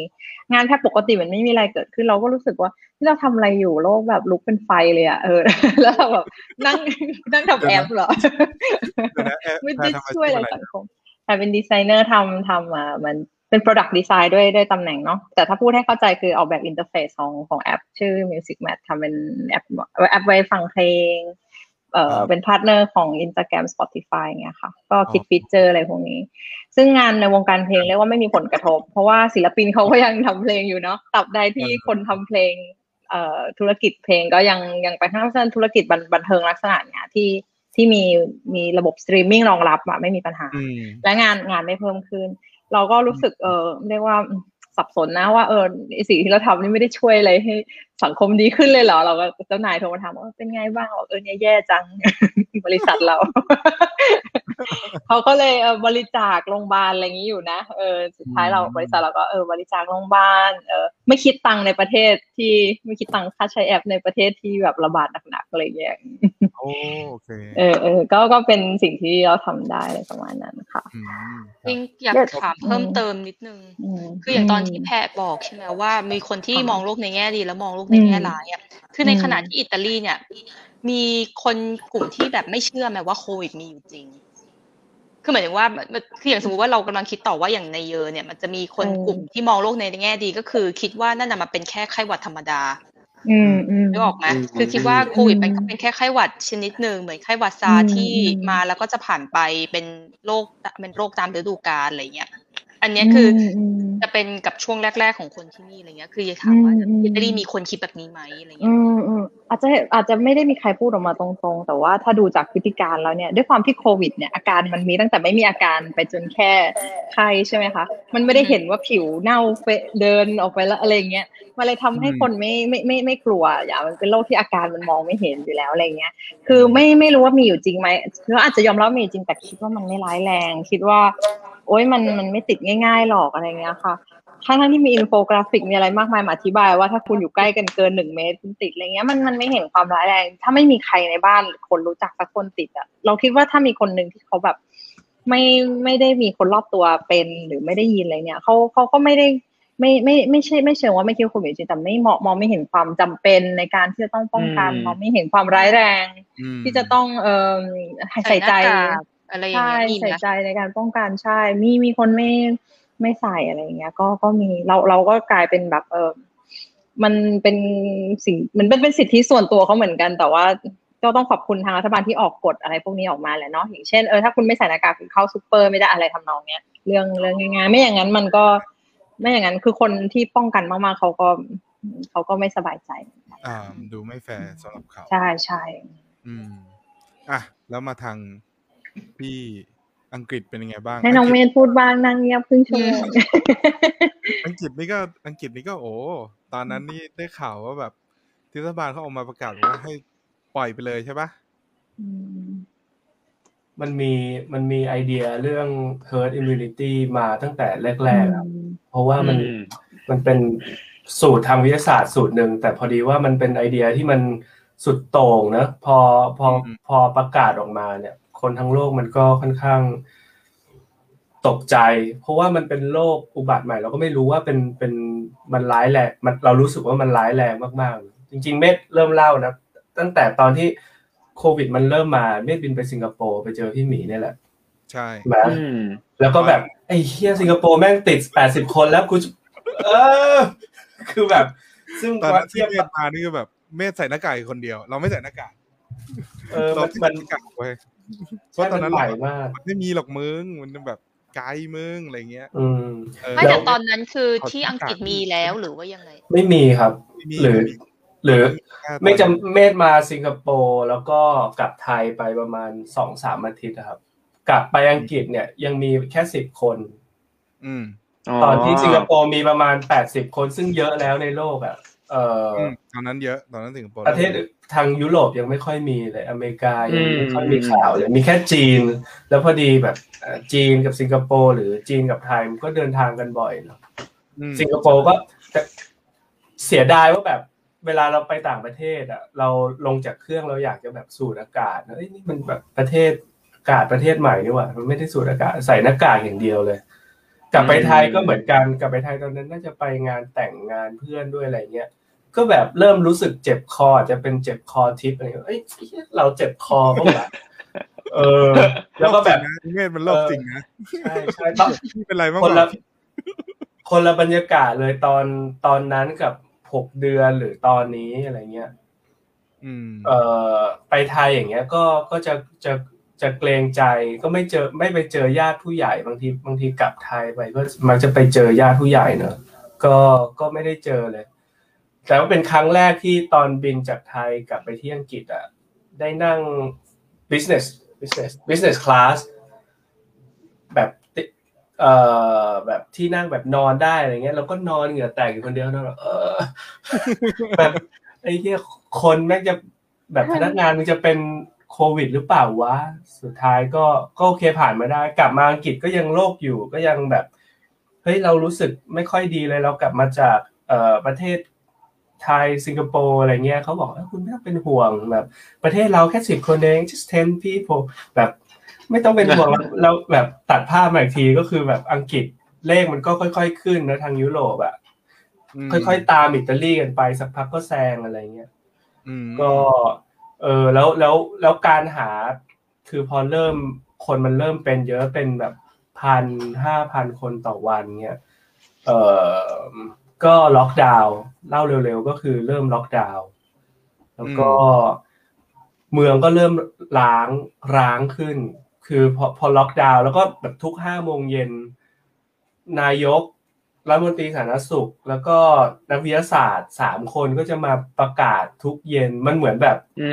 มเหมือนเราอยู่ในหนังอ่ะแล้วเราก็อยู่บ้านคือออฟฟิศก็โอเคให้ให้กลับไปทำงานที่บ้านเอาคอม พี ซี ไปตั้งที่บ้านทำอืมเราก็แบบนั่งทำงานที่บ้านเราไม่เคยแบบมีเหตุการณ์แบบนี้เนอะเอ่อแล้วก็จะออกจากบ้านก็แบบแถวแค่แถวบ้านนะซึ่งซึ่งห่างจากใจกลางเมืองไปสักประมาณครึ่งชั่วโมงอะไรเงี้ยก็เงียบแล้วแถวบ้านมันจะมีห้างเล็กๆมีร้านอาหารมีมีไฮสตรีทอะไรเงี้ยก็ก็แทบไม่มีคนอ่ะแล้วตอนนั้นกฎที่อังกฤษก็จะเป็นแบบให้ออกมาแค่ออกกำลังกายเท่านั้นจำไม่ได้ว่าน่าจะแบบแค่หนึ่งชั่วโมงหรือสองชั่วโมงแบบแบบให้ให้ให้ให้คิดเอาเองนะไม่ไม่ไม่ได้มีคนมาเดินถามอะไรขนาดเนี้ยแต่ว่าถ้าสมมติแบบออกมาจากบ้านอ่ะอย่างน้อยอ่ะถ้าสมมติอยากออกมาไปเที่ยวไปอะไรหน่อยอะไรเงี้ยต้องใส่ชุดกีฬาหรือถ้าเจอคนเหมือนตำรวจทำเป็นวิ่งหน่อยให้มันเหมือนออกกำลังกายมันมีคนมันมีคนที่ไปสวนนะแล้วก็ใส่ชุดออกกำลังกายเนี่ยแล้วไปนั่งที่สวนมานั่งในนั่งที่หญ้านั่งแบบนั่งเล่นนั่งดื่มน้ำสักแก้วอะไรเงี้ยตำรวจมามามาเรียกนะบอกว่าคุณไม่ได้ออกกำลังกายแล้วต้องทำเป็นแบบโยคะเออจะถามอยู่ว่ามันจริงไหมคือเราเคยได้ยินโจกันเนี้ยที่เหมือนกับมีคนไปอยู่ที่สวนที่อังกฤษแล้วเหมือนพอตำรวจมาต้องทำเป็นวิ่งนี่นี่คือมันเป็นจริงใช่ไหมเม็ดโดนะเป็นแบบคือคือมันเป็นแบบสวนกว้างๆแล้วก็มีคนเป็นหย่อมๆอย่างเงี้ยแล้วมันตำรวจก็จอดรถเราเห็นละเขามาจอดแล้วก็เดินเข้ามาที่สวนนะทุกคนก็แยกย้ายบ้างเก็บเตาปิ้งบาร์บีคิวไม่มีเตาปิ้งบาร์บีคิวเออแต่แต่เออมันมันแล้วก็มีอยู่วันนึงอ่ะได้เข้าไปในเมืองแบบ Trafalgar Square ไปแบบ Soho อะไรเงี้ยซึ่งเป็นที่ที่แบบไม่เคยหลับไหลนึกออกมั้ยเป็นที่ที่แบบปาร์ตี้คนออกมาเดินคนมาแล้วแบบเป็นครั้งแรกที่มันมันคล้ายๆกับเราเห็นอเมริกาเราเห็น Times Square ที่แบบมันต้องมีคนอ่ะแต่มันไม่มีคนอ่ะก็แบบไอ้เหี้ยนี่ที่อะไรเนี่ยเออแบบมันไฟไฟโฆษณาเต็มไปหมดเลยไฟถนนไฟเขียวไฟแดงแต่ไม่มีคนอืมเออเออก็ก็เป็นแบบบรรยากาศที่แปลกดีก็ใครชอบถ่ายรูปก็จะแบบไปถ่ายรูปเก็บบรรยากาศแล้วก็ทุกๆเย็นก็จะมาอัปเดตใครเสียชีวิตบ้างเอ่อรัฐบาลรู้สึกเสียใจแค่ไหนกับผู้เสียชีวิตอะไรอย่างเงี้ยซึ่งแม่งฟังทุกวันเลยแม่งก็แบบเออเศร้าๆอยู่แล้วก็เนี่ยบรรยากาศก็เป็นอย่างนี้มามาเรื่อยๆนะจนจนจนจนเริ่มติดกันทั้งโลกแล้วก็เริ่มทำใจได้มากขึ้น แล้วก็เริ่มแบบว่าเออเราก็ยังอยู่อันดับหกอันดับเจ็ดแล้วประเทศอื่นๆก็เริ่มเริ่มแซงแล้วเราก็เริ่มแซงประเทศอื่นๆ อะไรเงี้ยเออแล้วแล้วเราก็มีแบบว่าแต่พอดีเรื่องเรื่องรักษาพยาบาลอย่างเงี้ยก็ก็มันมันมันเป็นสวัสดิการไงซึ่งมันก็มีข้อดีข้อเสียข้อเสียก็คือจำนวนเตียงมันก็ก็ยากที่จะได้คุณต้องแสดงอาการจริงๆคุณต้องแบบโทรไปแล้วเออคอกแล้วทำเป็นวางสายเขาถึงจะมารับไม่งั้นถ้าเราแบบเออคุยได้ไออย่างเงี้ยเขาก็เขาก็ไม่ไม่ออกมารับเท่าที่คุยกับเพื่อนๆหรือใครที่เป็นอะไรเงี้ยนะเจ้าไม่ทำงานอยู่อยู่ดีๆวันนึงเจ้านายก็ไม่มาทำงานแล้วเจ้านายคนก็บอกว่าเป็นโควิดแล้วตัดภาพไปอีกสองอาทิตย์ก็เป็นแล้วเจ้านายก็แบบใส่ห้อยอ่ะแบบแบบใช้เวนทิเลเตอร์เครื่องแบบช่วยหายใจคือแล้วเขาก็แข็งแรงนะเขาแบบเป็นคนออกกำลังกายขี่จักรยานอายุห้าสิบซึ่งก็ไม่ได้ไม่ใช่อายุที่เสี่ยงขนาดนั้นแต่ก็ก็มีคนที่แบบเออต้องใช้เครื่องช่วยหายใจอ่ะเพื่อนก็เป็นมันมันจะเริ่มแบบสักพักมันจะเริ่มใกล้ตัวมากขึ้นสักพักตอนแรกเป็นเพื่อนของเพื่อนนะมาเป็นเพื่อนร่วมงานเจ้านายอ่ะเจ้านายใส่ท่อไปแล้วอะไรอย่างเงี้ยอืมอืมก็ก็ประมาณนี้อ่ะที่มีอะไรจะถามมั้ยไม่อยากเข้าไปเรื่องนโยบายรัฐมากอ่ะเดี๋ยวถามถามของทุกประเทศก่อนแล้วกันคือมีใครที่แบบมีใครที่มีประสบการณ์ตรงอย่างเช่นสมมุติว่าแพรคือติดเองหรือว่าของคนอื่นมีแบบเหมือนกับมีใครที่เป็นคนใกล้ตัวที่ติดไหมอะไรอย่างเงี้ยคือเป็นเอาอาหมี่กันก็ได้ของอาหมี่คือแบบมีใครที่รู้จักแบบมาผมผมเป็นแขกรับเชิญด้วยล่ะใช่สิต้องถามแบบประเทศเอออ๋อโอเคก็ที่สิงคโปร์มันจะเขาเรียกอะไรมันคนใกล้ตัวไม่มีนะแต่ว่าช่วงนั้นน่ะเราทำรายการเราทำรายการกับกับพี่โบบอลลิงสิงคโปร์ก็คือเราก็อ่าพอมาอยู่เนี่ยมันก็มีไทยคอมมูนิตี้มันใหญ่เนาะเราก็เลยเราก็เลยจะสนิทกับร้านอาหารสนิทกับคนนู้นคนนี้อะไรเงี้ยเราก็จะพอรู้ว่าเอ่ออะไรมันเกิดขึ้นบ้างที่นี่อย่างเช่นรัฐบาลก็ไม่นั่งกินข้าวที่ร้านอ่ายอดขายร้านบางทีมันก็ตกลงอะไรเงี้ยในช่วงแรกนะก็เราก็พยายามจะทำรายการเนี้ยขึ้นมาเพื่อที่จะอ่าโปรโมทว่าเอ้ยยังมีร้านอาหารร้านอาหารไทยร้านนี้ยังเปิดอยู่นะสามารถสั่งได้เขามีส่วนลดให้ด้วยนะแล้วก็ถ้าอยากกินจริงๆอ่ะสั่งเขาตรงๆอ่ะเขาได้เต็มๆกว่าเออถ้าไปผ่านแอปเขาจะโดนหักหัวคิวโดนนี่โดนโดนอะไรไปแล้วก็อ่าจนไปสัมภาษณ์อ่าคุณพี่คนหนึ่งเขาติดโควิดเออติดมาจากติดมาจากไทยแล้วก็กลับมาที่นี่เออนั่นแหละก็ไม่ได้อะไรมากอาการคล้ายๆกับที่ที่ที่แพรพูดมาอืมแต่ว่าประหลาดคือสามีเขาไม่ติดเว้ยอืมแล้วทำไมอ่ะเขาติดคนเดียวแล้วก็ไปรักษาแล้วก็หายแล้วก็เออชีวิตปกติอืมไม่เข้าใจเหมือนกันสามีเขาไม่ติดมีภูมิไม่รู้ตัวหรือไม่ก็ไม่มีอาการเขากินอะไรหรือเปล่าเธอไอ้อย่างของที่ของโซ่ในฮ่องกงคือแบบมีใครติดไหมอ่ะของเราเหรอของเรามีมีอยู่คนหนึ่งเว้ยอันนี้คือไม่ได้ใกล้ตัวขนาดนั้นนะแต่ว่าคือมีไดเรคเตอร์เก่าของเราไดเรคเตอร์ที่ออฟฟิศเก่าของเราอ่ะคือเขาเป็นคนเวลส์คือเขาบินกลับไป ยู เค เว้ยช่วงคริสต์มาสอะไรเงี้ยเพื่อเขาลาออกจากออฟฟิศที่ฮ่องกงเลยนะเพื่อที่เขาจะไปกักตัวแล้วก็เตรียมตัวฉลองคริสต์มาสกับที่บ้านเขาอะไรเงี้ยเขากักตัวไปประมาณสิบสองวันเว้ยปรากฏว่าวันที่สิบสองอ่ะได้รับโทรศัพท์จากที่บ้านว่าแบบคุณแม่เสียชีวิตจากโควิดอะไรเงี้ยเอออีกสองวันเขาจะได้ออกจากควอรันทีนมาเพื่อไปเซเลบเรตคริสต์มาสกับกับคุณแม่เขาแล้วอะไรเงี้ยแล้วก็แบบทัชมากคือแบบเออเขายอมทิ้งทุกอย่างแต่ฮ่องกงอ่ะคือแบบขายขอขายอพาร์ตเมนต์อะไรอย่างเงี้ยอืมก็แบบเออค่อนข้างแบบหดหู่มากสำหรับสำหรับเราตอนนั้นเพราะว่าก็เราก็สนิทกับเขาพอสมควรเลยอืมยาอย่ามีมั้ยถ้าของเรามีก็คือเก่งๆก็คือมีสองมีสองเรื่องกันเรื่องแรกก็คือตอนช่วงที่มันติดหนักๆมีเก่งๆล็อกดาวน์ที่นี่ก็มีเก่งๆล็อกดาวน์เหมือนกันที่ละมันก็คือเราไปวัดเว้ยเหมือนกับมันไม่ได้ไปวัดนานก็แบบก็ไปหน่อยละกันอะไรอย่างงี้ปรากฏไปถึงเสร็จคือเราไปคนเดียวเลยนะตอนก่อนไปก็ไม่รู้เหมือนกันว่าวัดมันจะเปิดมั้ยเพราะเราก็ไม่รู้จะถามใครจะโทรไปหาหลวงพี่ก็แหม่งๆอะไรเงี้ยก็เลยดุ่มๆไปเลยเออมันมันมันมีความก้ำกึ่งอยู่อ่ะไม่รู้จะถามยังไงอะไรเงี้ยโทรไปหาวัดใช่ก็เลยแบบไปดุ่มๆเสร็จแล้วก็ไปตอนแบบพระเพลเนี่ยแหละไปถวายเพลอะไรเงี้ย แล้วเหมือนกับก็นั่งก็มีพระอยู่รูปนึงแล้วก็มีเหมือนคล้ายๆแบบพี่คนไทยที่เขาจะมาทำกับข้าวให้ทุกวันแบบทำถวายเพลน่ะก็คืออยู่แยกกันแล้วตอนที่เรานั่งแบบนั่งอยู่ในห้องที่มีพระอยู่อ่ะพระก็พูดขึ้นมาง่ายๆเลยเว้ยบอกว่าเออเนี่ยโยมเมื่อวานเนี่ยเอ่ออาตมาเพิ่งไปงานศพของคนที่เป็นโควิดตาย เราก็แบบเราก็นั่งอยู่ในห้องนั้นนะเราก็แบบอะไรวะเนี่ยคือใส่หน้ากากอยู่นะแต่ในในใจคือแบบเชี่ยอะไรวะเนี่ยกูมานึงกูมาวันนี้อะไรอย่างเงี้ยเสร็จแล้วมือก็ถามว่าหลวงพี่หลวงพี่หลวงพี่สวอปเทสมายังคะไม่ตอนนั้นยังไม่มีสวอปเว้ยตอนนั้นเป็นเหตุการณ์ช่วงที่แบบยังไม่มีสวอป พี ซี อาร์ ยังไม่มียังไม่ยังแบบยังไม่ดังอ่ะ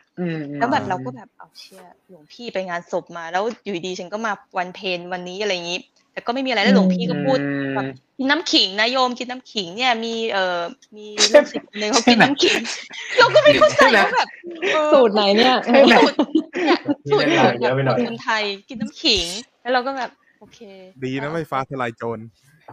ตอนนั้นยังไม่มีมีแต่น้ำขิงเสร็จเราก็จบเหตุการณ์นั้นก็จบผ่านไปจนกระทั่งมาปีนี้ตอนต้นปีเมษาอีสเตอร์ก็คือน้องชายแฟนทำงานอยู่บังกลาเทศแล้วเหมือนกับนางก็จะกลับมาแค่เหมือนกับเอ่อมาพักร้อนอะไรเงี้ยช่วงเมษาอีสเตอร์อะไรเงี้ยแล้วก็หยุดยาวแล้วปรากฏว่าโอ้เขายอมให้กลับด้วยนะเออตอนนั้นกลับคือตอนนั้นเป็นช่วงที่บังกลาเทศแบบยอดขึ้นนะขึ้นเยอะเหมือนกันเหมือนกับมันเริ่มบูมแล้วอะแล้วเหมือนกับนางก็ซื้อตั๋วเรียบร้อยนู่นนี่นั่นแล้วแล้วต้องทำ พี ซี อาร์ test เจ็ดสิบสองชั่วโมงก่อนบินปรากฏว่าเจอ positive ก็เลยบินกลับมาไม่ได้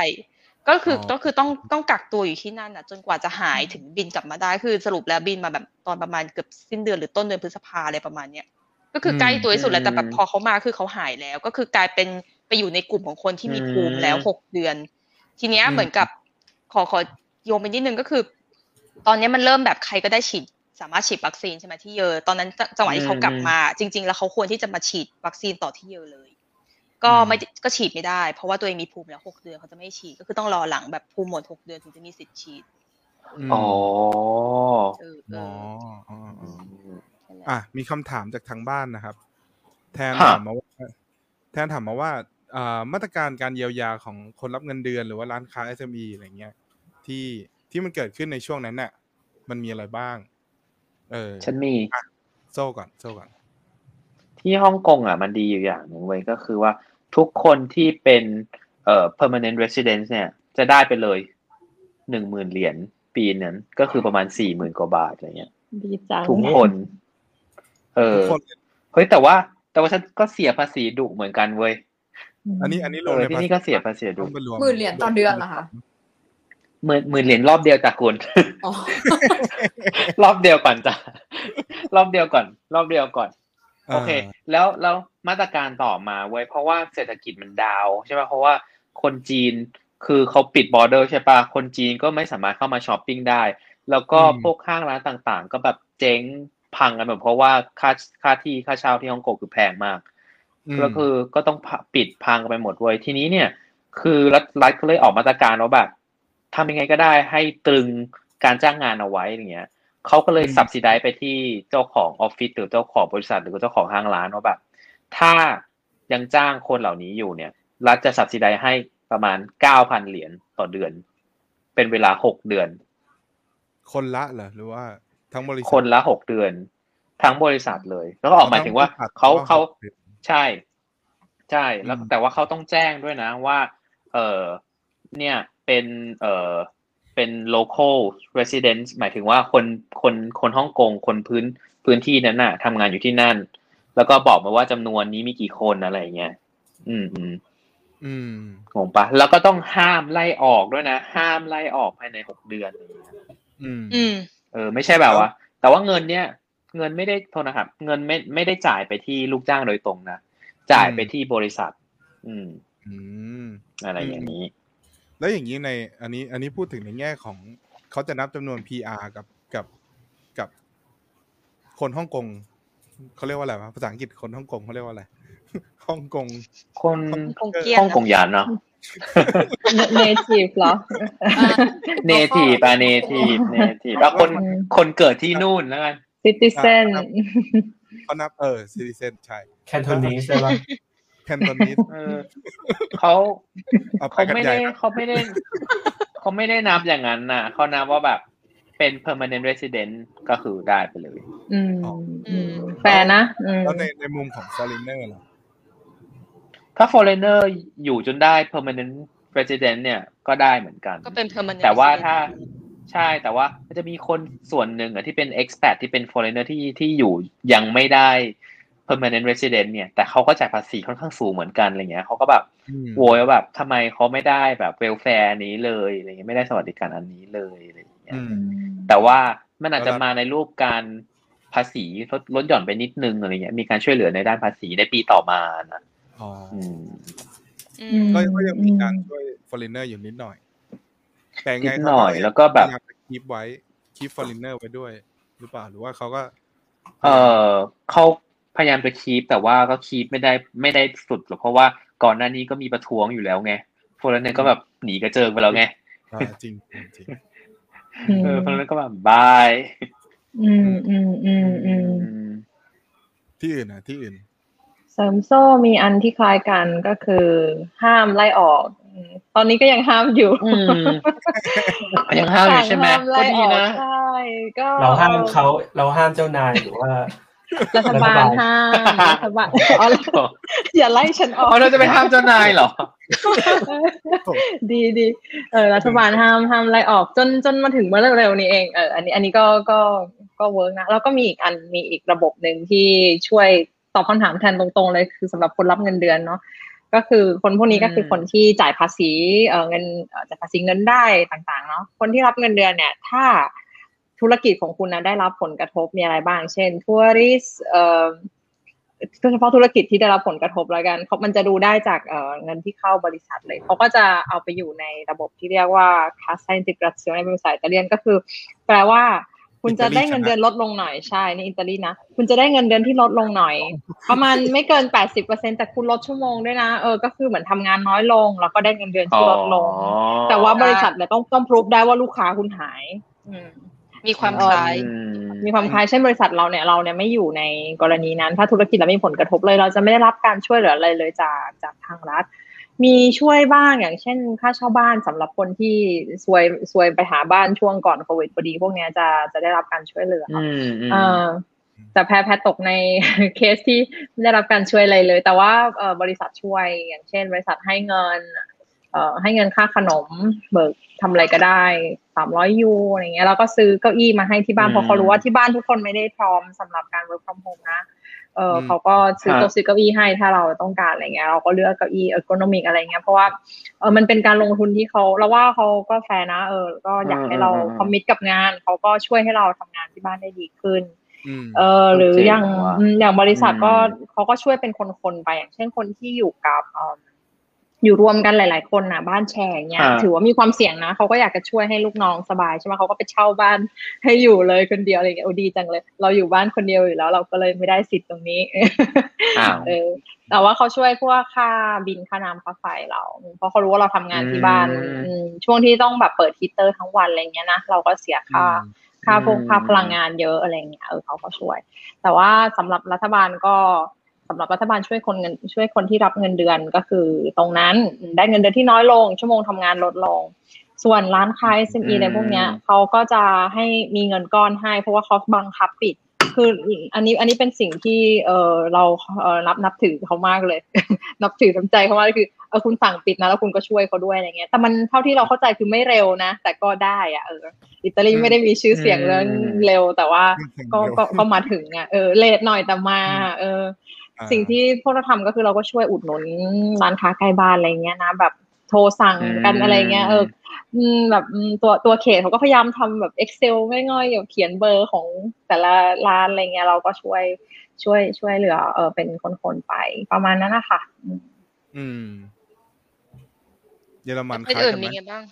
เยอรมันมีความคล้ายจะถามเยอรมันก่อนเนาะคือ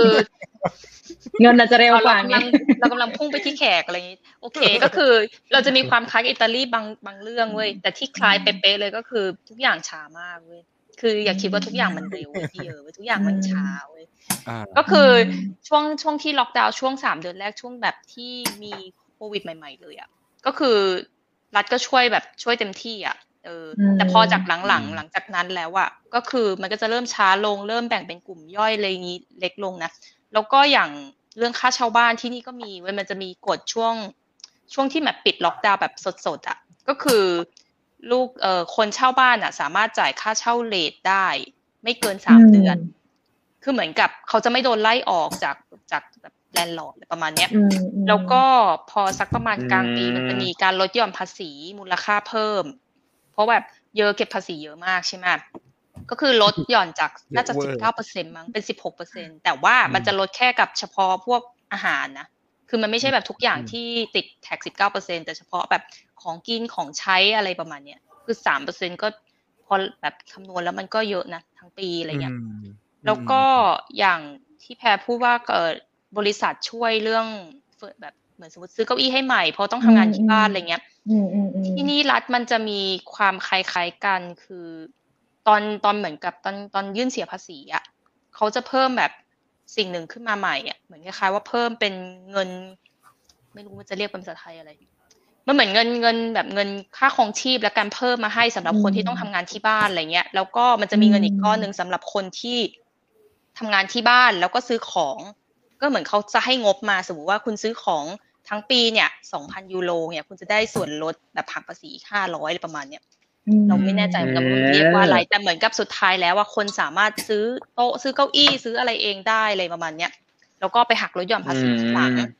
แต่ถ้าให้เราพูดแบบกว้างๆอีกทีก็คือคนที่เป็นมนุษย์เงินเดือนอ่ะจะได้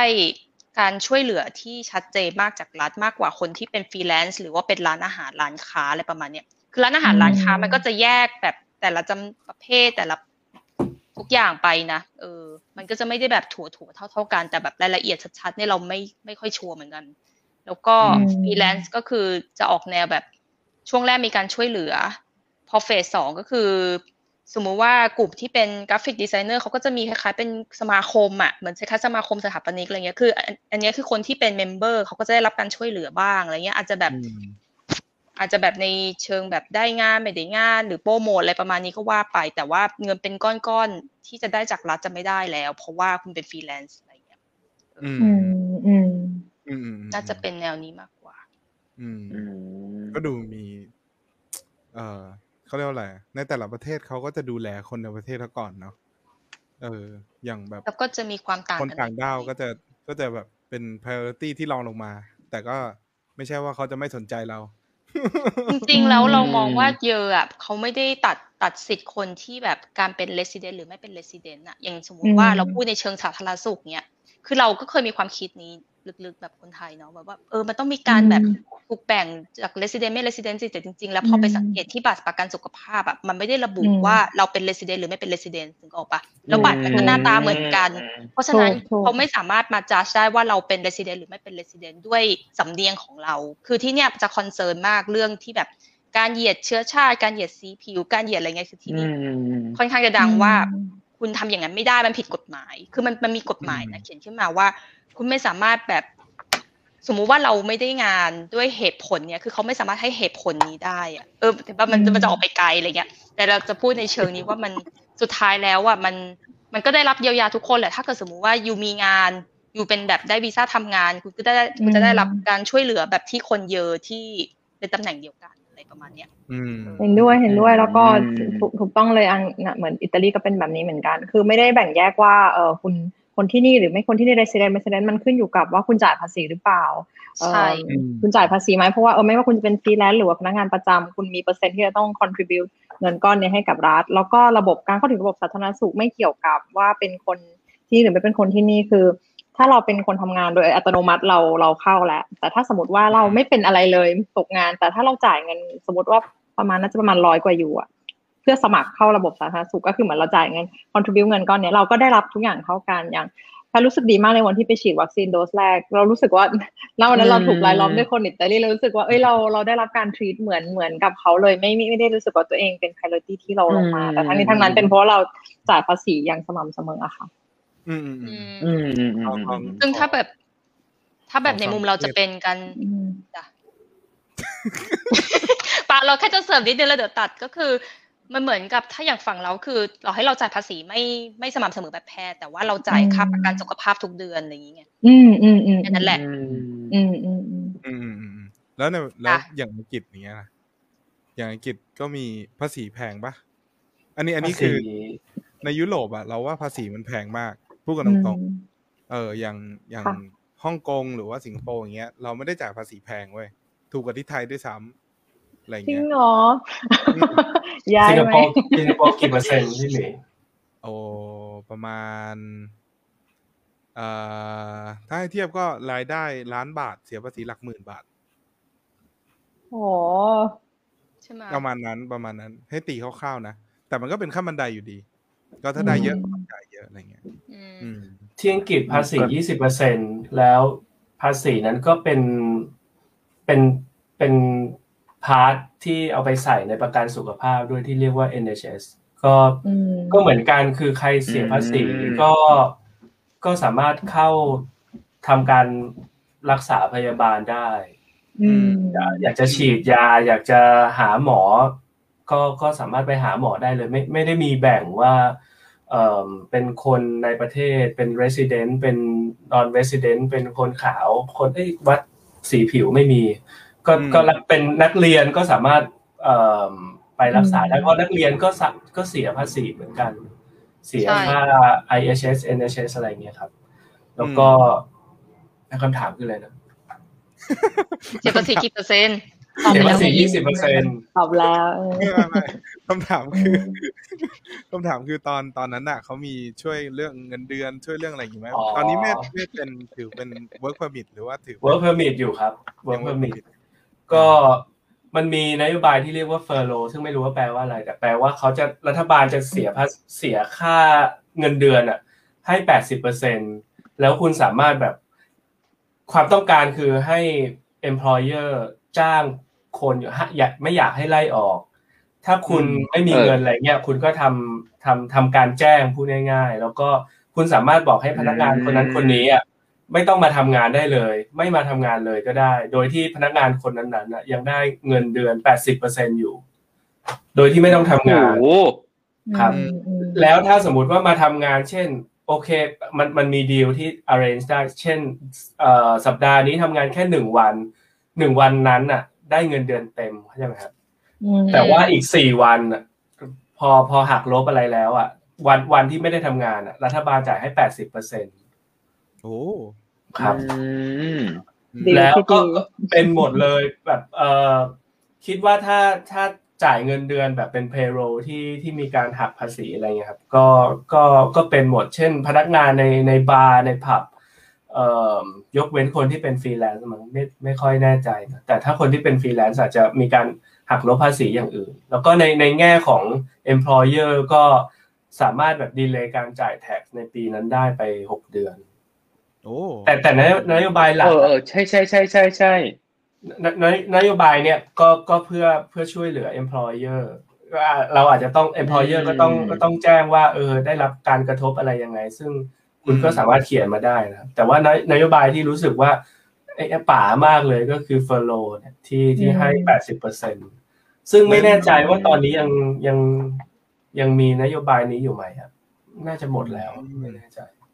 จริงมันมีมันมีเสริมเมธนิดนึงมันมีเสริมเมธนิดนึงคือที่เยอจะมีอะไรแบบนี้คล้ายๆกันคล้ายๆกับเฟอร์โรแล้วก็มันจะเรียกว่าโคชอบายคืออันนี้เราไปถามไปปรึกษาอีกคนหนึ่งมาชื่อไฟนะคะทุกคนจะรู้จัก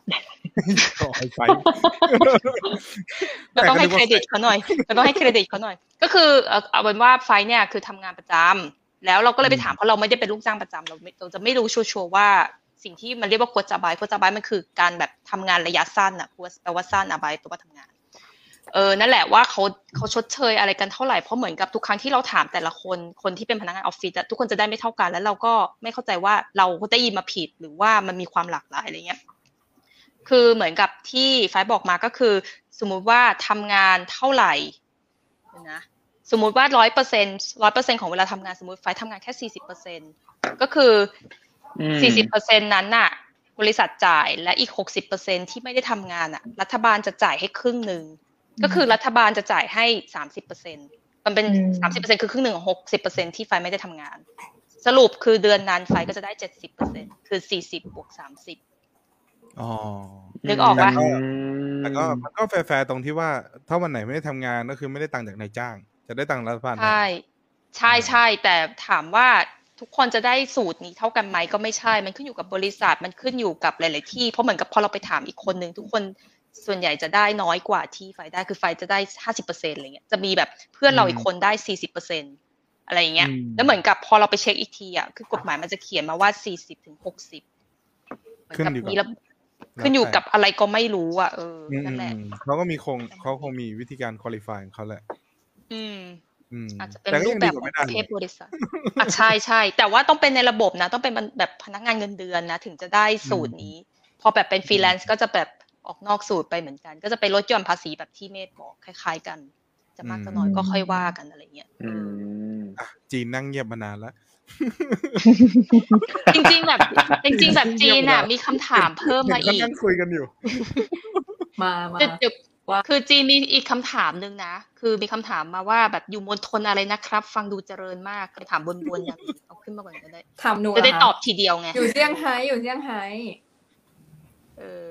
แล้วก็คำถามถัดมาคือแบบมีอากงอาม่าที่ไม่ยอมทำตามมาตรการรัฐไหมเขากลัวมากเขายิ่งกว่าเราอีกคือคืออย่างที่บอกอ่ะเจอเจออาม่าใส่หมวกกันน็อกออกไปซื้อของอ๋อเฮ้ยอันนี้ไม่มีเวทเป็นโจรหรือเปล่า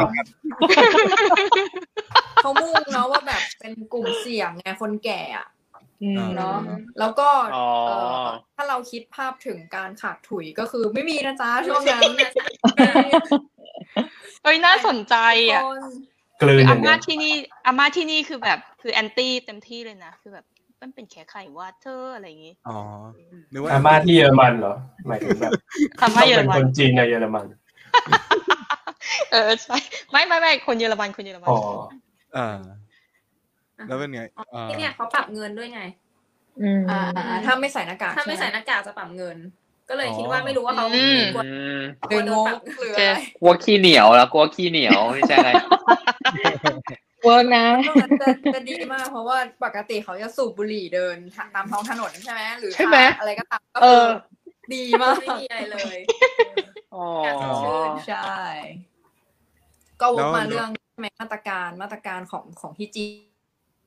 จะคล้ายๆทุกคนที่เล่ามาอย่างอันนี้อย่างหน่อยอ่ะอืมเช่นให้อุดหนุนเงินเดือนจากรัฐบาลอุดหนุนเงินเดือนครึ่งนึงอะไรแบบเนี้ยซึ่งเดือนแรกที่เรากลับมาถึงคือไม่ได้ทำงานเลยนะอยู่บ้านคือทุกคนกลัวกันหนักมากไม่ไปทำงาน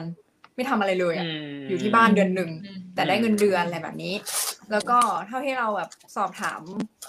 คนที่เหมือนเรามีพงมีเพื่อนที่เขาเปิดร้านอาหารหรืออะไรเขาก็จะบอกว่าแบบไม่เอ่อลดค่าเช่าที่ให้กับให้กับทางร้านแล้วก็ถ้าโดยส่วนบุคคลถ้าเป็นคนจีนเองเขาก็จะลดการจ่ายประกันสังคมซึ่งต่อเดือนเขาน่าจะจ่ายกันเยอะอยู่อะไรแบบนี้แล้วก็มีอีกอย่างที่ที่สนุกก็คือเขาอนุญาตให้ขายแผงลอยจ้าเพราะว่าแต่ก่อนอ่ะจะไม่อนุญาตแต่ไม่มีแผงลอยมันเลยตอนนี้มากันแบบก็คือที่จีนอ่ะเขาให้มีสตรีทฟู้ดมาสักพักแล้วปิ้งหม่าล่าคนจ้าอย่างนี้ก็ดีหนุกหนุกตอนกลางคืนก็มีอะไรกินอะไรแบบนี้เพิ่งเพิ่งมาช่วงเดี๋ยวนี้เองเนาะเพิ่งไม่นานที่ที่เลิกไปเริ่มเริ่มหายหายใช่เพราะว่ามันมันติดกันในที่แคบนะใช่ๆแก้ปัญหาด้วยการเอามาที่โล่งแม่งเลยเออแต่กว่าจะประกาศอันเนี้ยน่าจะน่าจะช่วงคลี่คลายไปแล้วนะสามเดือนนานมากเนาะประมาณสักคลี่คลายไปพักนึงอ่ะเค้าก็เค้าบอกว่าเค้าอยากกระตุ้นเศรษฐกิจก็คืออยากให้แบบคนออกมาแบบซื้อของจับจ่ายก็เปิดให้ขายแผงลอยได้อืมอืมอืมเอออันนั้นก็เป็นภาพรวมเนาะสิงคโปร์ก็เหมือนกันสิงคโปร์มันเหมือนมันก็เหมือนเหมือนทุกประเทศแหละก็แต่ว่าส่วนใหญ่เขาจะด้วยความที่เราเป็น foreigner ด้วยความที่การที่มาอยู่นี่เป็น foreigner ฮะเราเลยถามเรื่องเป็น foreigner ลูก foreigner นี่อะไรเงี้ยด้วยความที่เรามาอยู่เนี่ยเราเป็นใช่ไหมเอ่อเขาเขาจะจ่ายตังค์เมื่อเขารัฐบาลเขาจะ subsidize ให้รัฐบาลเขาช่วยช่วยออกเงินให้อ่าให้กับนายจ้างด้วยให้กับคนที่เป็น พี อาร์ ด้วยเออก็คือเขาอาจจะให้แบบ สามสิบเปอร์เซ็นต์ ของเงินเดือนประมาณ สองถึงสามเดือนอะไรอย่างเงี้ยติดๆกันแล้วก็เอ่อก็ช่วยออฟฟิศของคนที่เป็นสิงคโปร์ ลูกจ้างที่เป็นแบบสิงคโปร์เรียนหรือว่า พี อาร์ อย่างเงี้ยก็จะมีเขาก็จะมีอะไรบางอย่างให้มากกว่าเป็น foreigner เออแต่ foreigner เขาก็ไม่ได้ไม่เขาไม่ได้มีอะไรให้แต่บางทีมันอาจจะมาในรูปแบบของอย่างก็เห็นบางบริษัทเงี้ยอย่างบริษัทเราบริษัทเก่าเรา Form Work เขาก็ให้ตังค์มาเจ็ดร้อยเหรียญสิงคโปร์แล้วก็บอกว่ายูไปทำอะไรก็ได้ให้อ่าเขาเรียกว่าอะไร improve การ work from home เอาไปซื้อเก้าอี้เอาไปอัปเกรดคอมเอาไปซื้อ iPad อะไรอย่างเงี้ย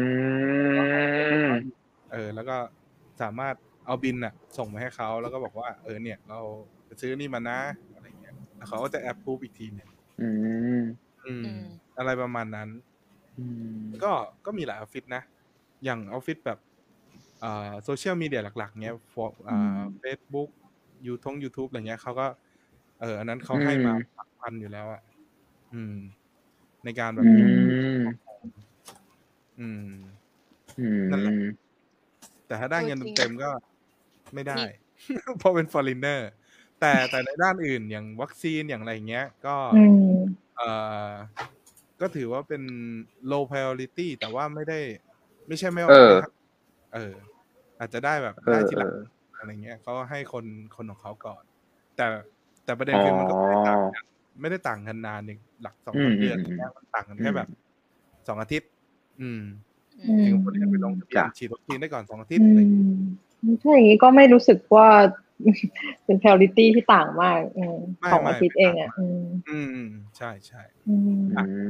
ก็จะขอข้ามไปเลยขอข้ามข้ามช่วงที่มันแบบเออตอนแรกมันก็จะอ่าแพทเทิร์นมันจะคล้ายๆกันน่ะเนาะในช่วงแรกล็อกดาวน์แล้วก็แบบห้ามให้คนออกไปนู่นไปนี่ประเทศก็จะมีที่อ่าเค้าเรียกว่าอะไรการ tracking คนที่มันต่างกันจริงก็ใช้ WeChat เยอรมันอ่าอย่างสิงคโปร์ก็จะมีแอปอ่าเค้าเรียกว่าอะไรแอปเค้าเรียกว่า Safe Entry ก็คือจะไปไหนเราก็ต้องสแกนก่อนเหมือนเราเช็คอินเข้าสถานที่เนี้ยเค้าก็จะรู้ว่าเราไปไหนแล้วก็ถ้ามันมีคนที่อ่าอยู่ในสถานที่นั้นแล้วดันเป็นขึ้นมามันก็จะขึ้นตัวแดงในแอปตอนนี้เราก็โดนอยู่เพราะเราเพราะเราเป็นกลุ่มเสี่ยงเออมันจะขึ้นว่าอยู่อยู่ในกลุ่มสุ่มเสี่ยงนะแต่ว่าถ้าถ้าแบบเฮ้ยโดนแน่ๆเขาจะมีคนโทรมาแล้วบอกให้ไป swab test อะไรประมาณเออก็ข้ามไปแต่อันนั้นก็จะเป็นการจัดการที่มันคล้ายๆกันแหละเราว่าทุกประเทศก็จะมีเหมือนกันทีนี้มามาในช่วงเร็วๆนี้ดีกว่าอันนี้ทุกคนได้วัคซีนกันอย่างน้อยโดสแรกกันหมดแล้วใช่ปะได้โดสแรกอืมเอออยากถามที่จีนน่ะตอนนี้ว่าเป็นยังไงบ้างเหมือนกับครบเรียบร้อยแล้วก็คือเปอร์เซ็นต์ของการฉีดอ่ะคือเกินครึ่งไปนานแล้วใช่ไหมอ่ะคิดว่าคิดว่านะเพราะว่าตั้งแต่ตั้งแต่วันที่หนึ่ง หนึ่งพฤษภาคมที่แล้วที่เป็นวันแรงงานน่ะคือปกติจีนน่ะเขาจะมีหยุดอะไรนะที่มันจังๆของเขาอ่ะมีสามครั้งก็คือตรุษจีนแรงงานวันชาติซึ่งแรงงานที่ผ่านมาเขาปล่อยประชากรฟรีโฟเลยเอ่อช่วงก่อนหน้านั้นน่ะมันจะต้องฟรีโฟอ่ะฟรีโฟเลยก่อนหน้านั้นต้องกักข้างนอกแล้วใช้ใบตรวจโควิดอืมใช้ใบที่แบบแบบว่าคุณไปทำการตรวจมานะไม่น้อยกว่าเท่านั้นเท่านี้วันอะไรแบบเนี้ยเพื่อที่จะนอนโรงแรมอย่างเวลาเราไป business trip อย่างเงี้ยเนาะแม้แต่คนจีนเองบางทีอย่างเงี้ยถ้ามาจากพื้นที่เสี่ยงเขาก็จะให้ให้ให้ยืนยันด้วยเอกสารตัวนี้แต่ตั้งแต่พฤษภาที่ผ่านมาก็คือเขาปล่อยวู้เลยแบบว่าโอเคค่ะทุกคนไปกันเลยอะไรแบบนี้ก็คือก่อนหน้านั้นทุกคนซึ่งยังไม่ยังไม่รวมเรานะเพราะว่าแบบด้วยความที่หนึ่งไม่รู้ภาษาด้วยก็คือคนเขาฉีดกันหรือยังอ่ะเธอแต่เวลาเราไปกินข้าวอย่างเงี้ยเราจะได้ยินคนคนพูดเวลานั่งโต๊ะใกล้กันอ่ะเขาก็จะบอกว่าแบบคนนี้แบบผมเพิ่งไปฉีดวัคซีนมานะอะไรแบบเนี้ยอ่ะก็คือส่วนใหญ่จะเป็นคนวัยสูงอายุมาก่อนที่เราจะได้ยินนะแต่ว่าถ้าตามตาม priority เขาอ่ะเขาจะให้คนทำพนักงานทำในสนามบินแล้วก็แท็กซี่แล้วก็ที่ติดต่อต่างชาติแพทย์พยาบาลฉีดก่อน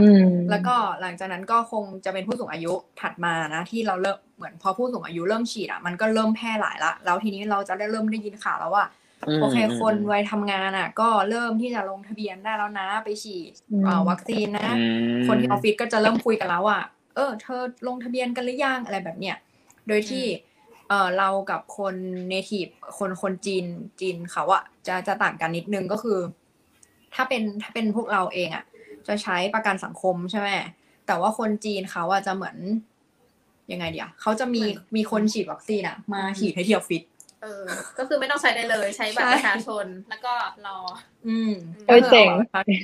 ไปให้เขาดูก็คือเขาจะนัดเลยเขาคนที่ออฟฟิศจะบอกว่าโอ้ยพรุ่งนี้นะคะอะไรสมมติเนาะเดี๋ยวเออจะมีคนมาฉีดวัคซีนนะคะคนเตรียมพร้อมอะไรเงี้ยก็ก็ฉีดที่ชั้นหนึ่งอย่างเงี้ยเราก็ลงลิฟต์ไป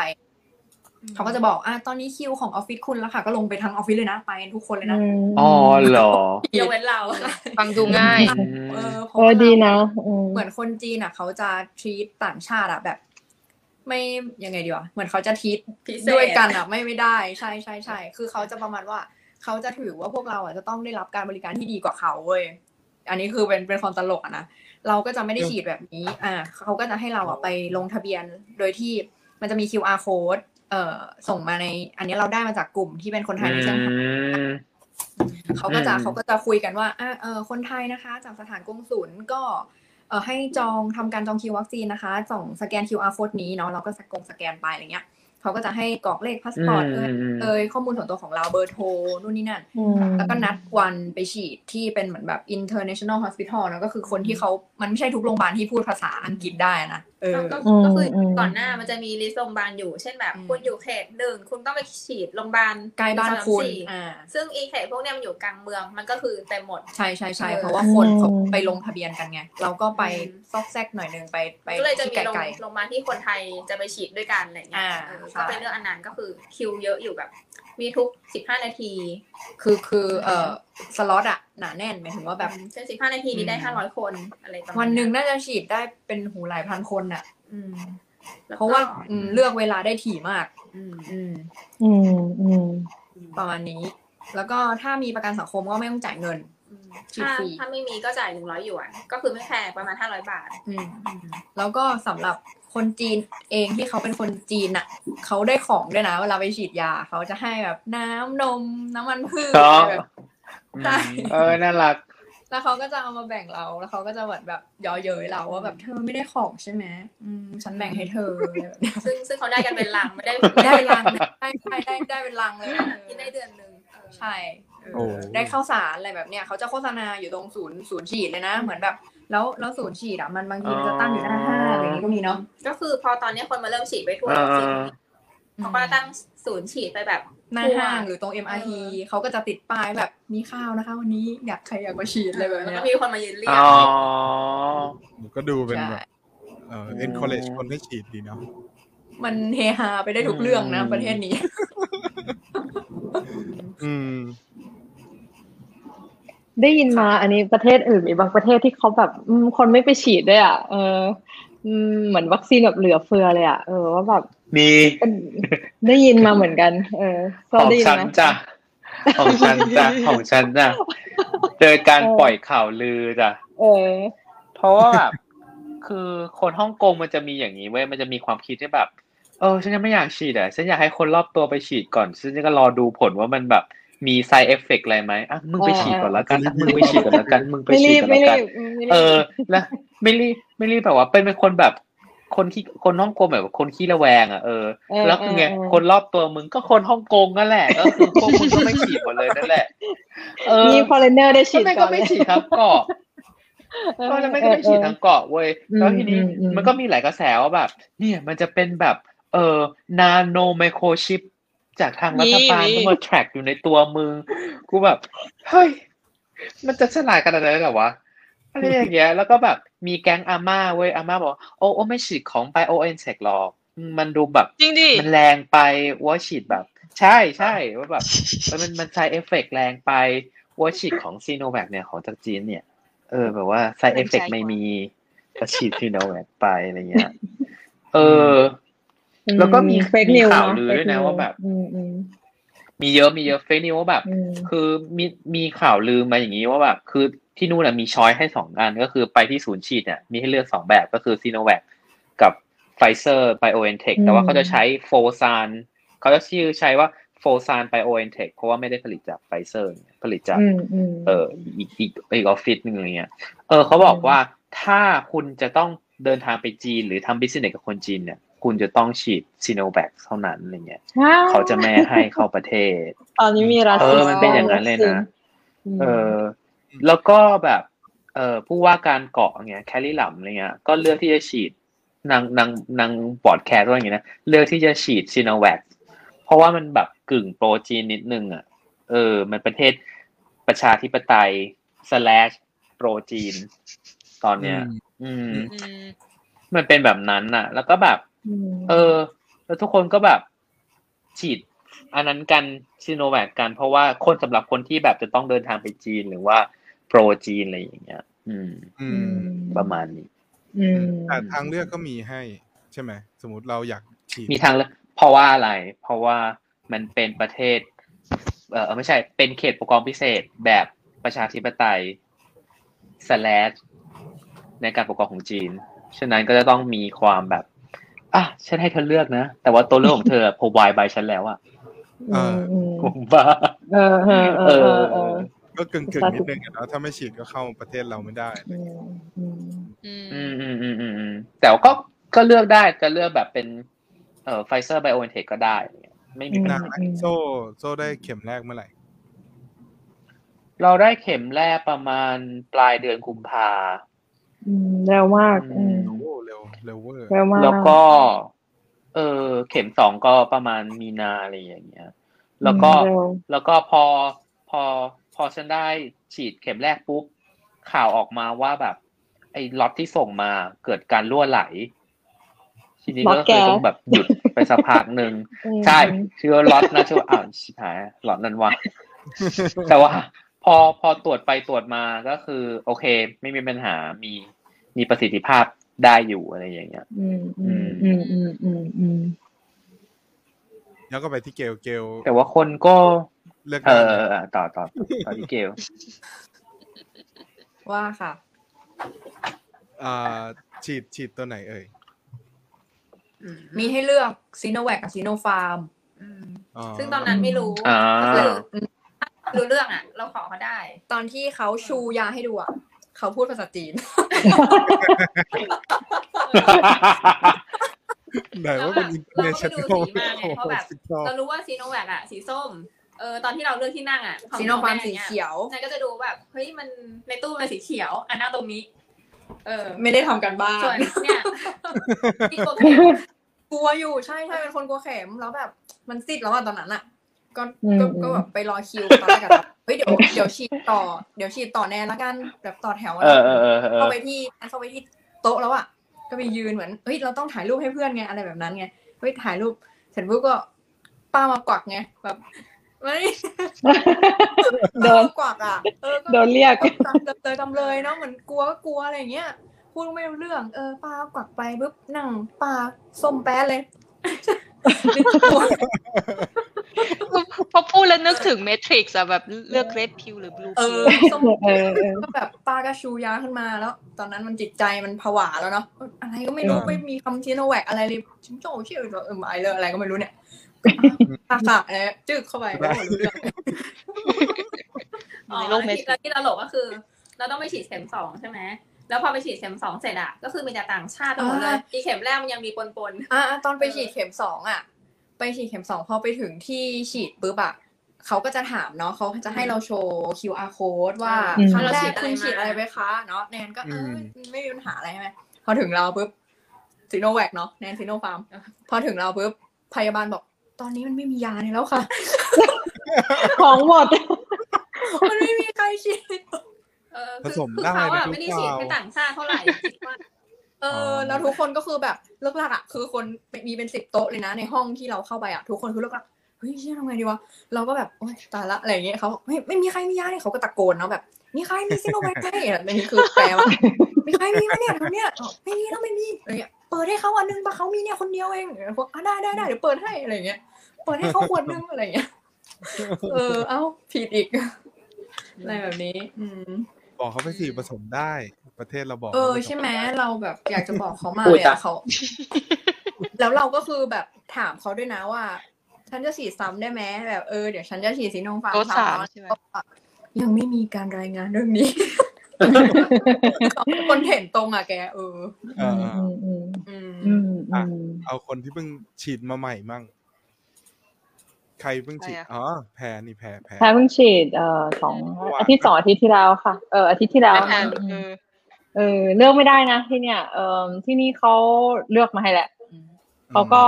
เอ่อให้จองตามลำดับอายุอะไรอ่ะแพรฉีดอะไรแพรแพรได้ฉีด Moderna ค่ะเออคือเขาตอนเขาให้ให้ให้เซ็นให้เซ็นจากบ้านไปอ่ะเอกสารตัวนี้ที่ว่าเออ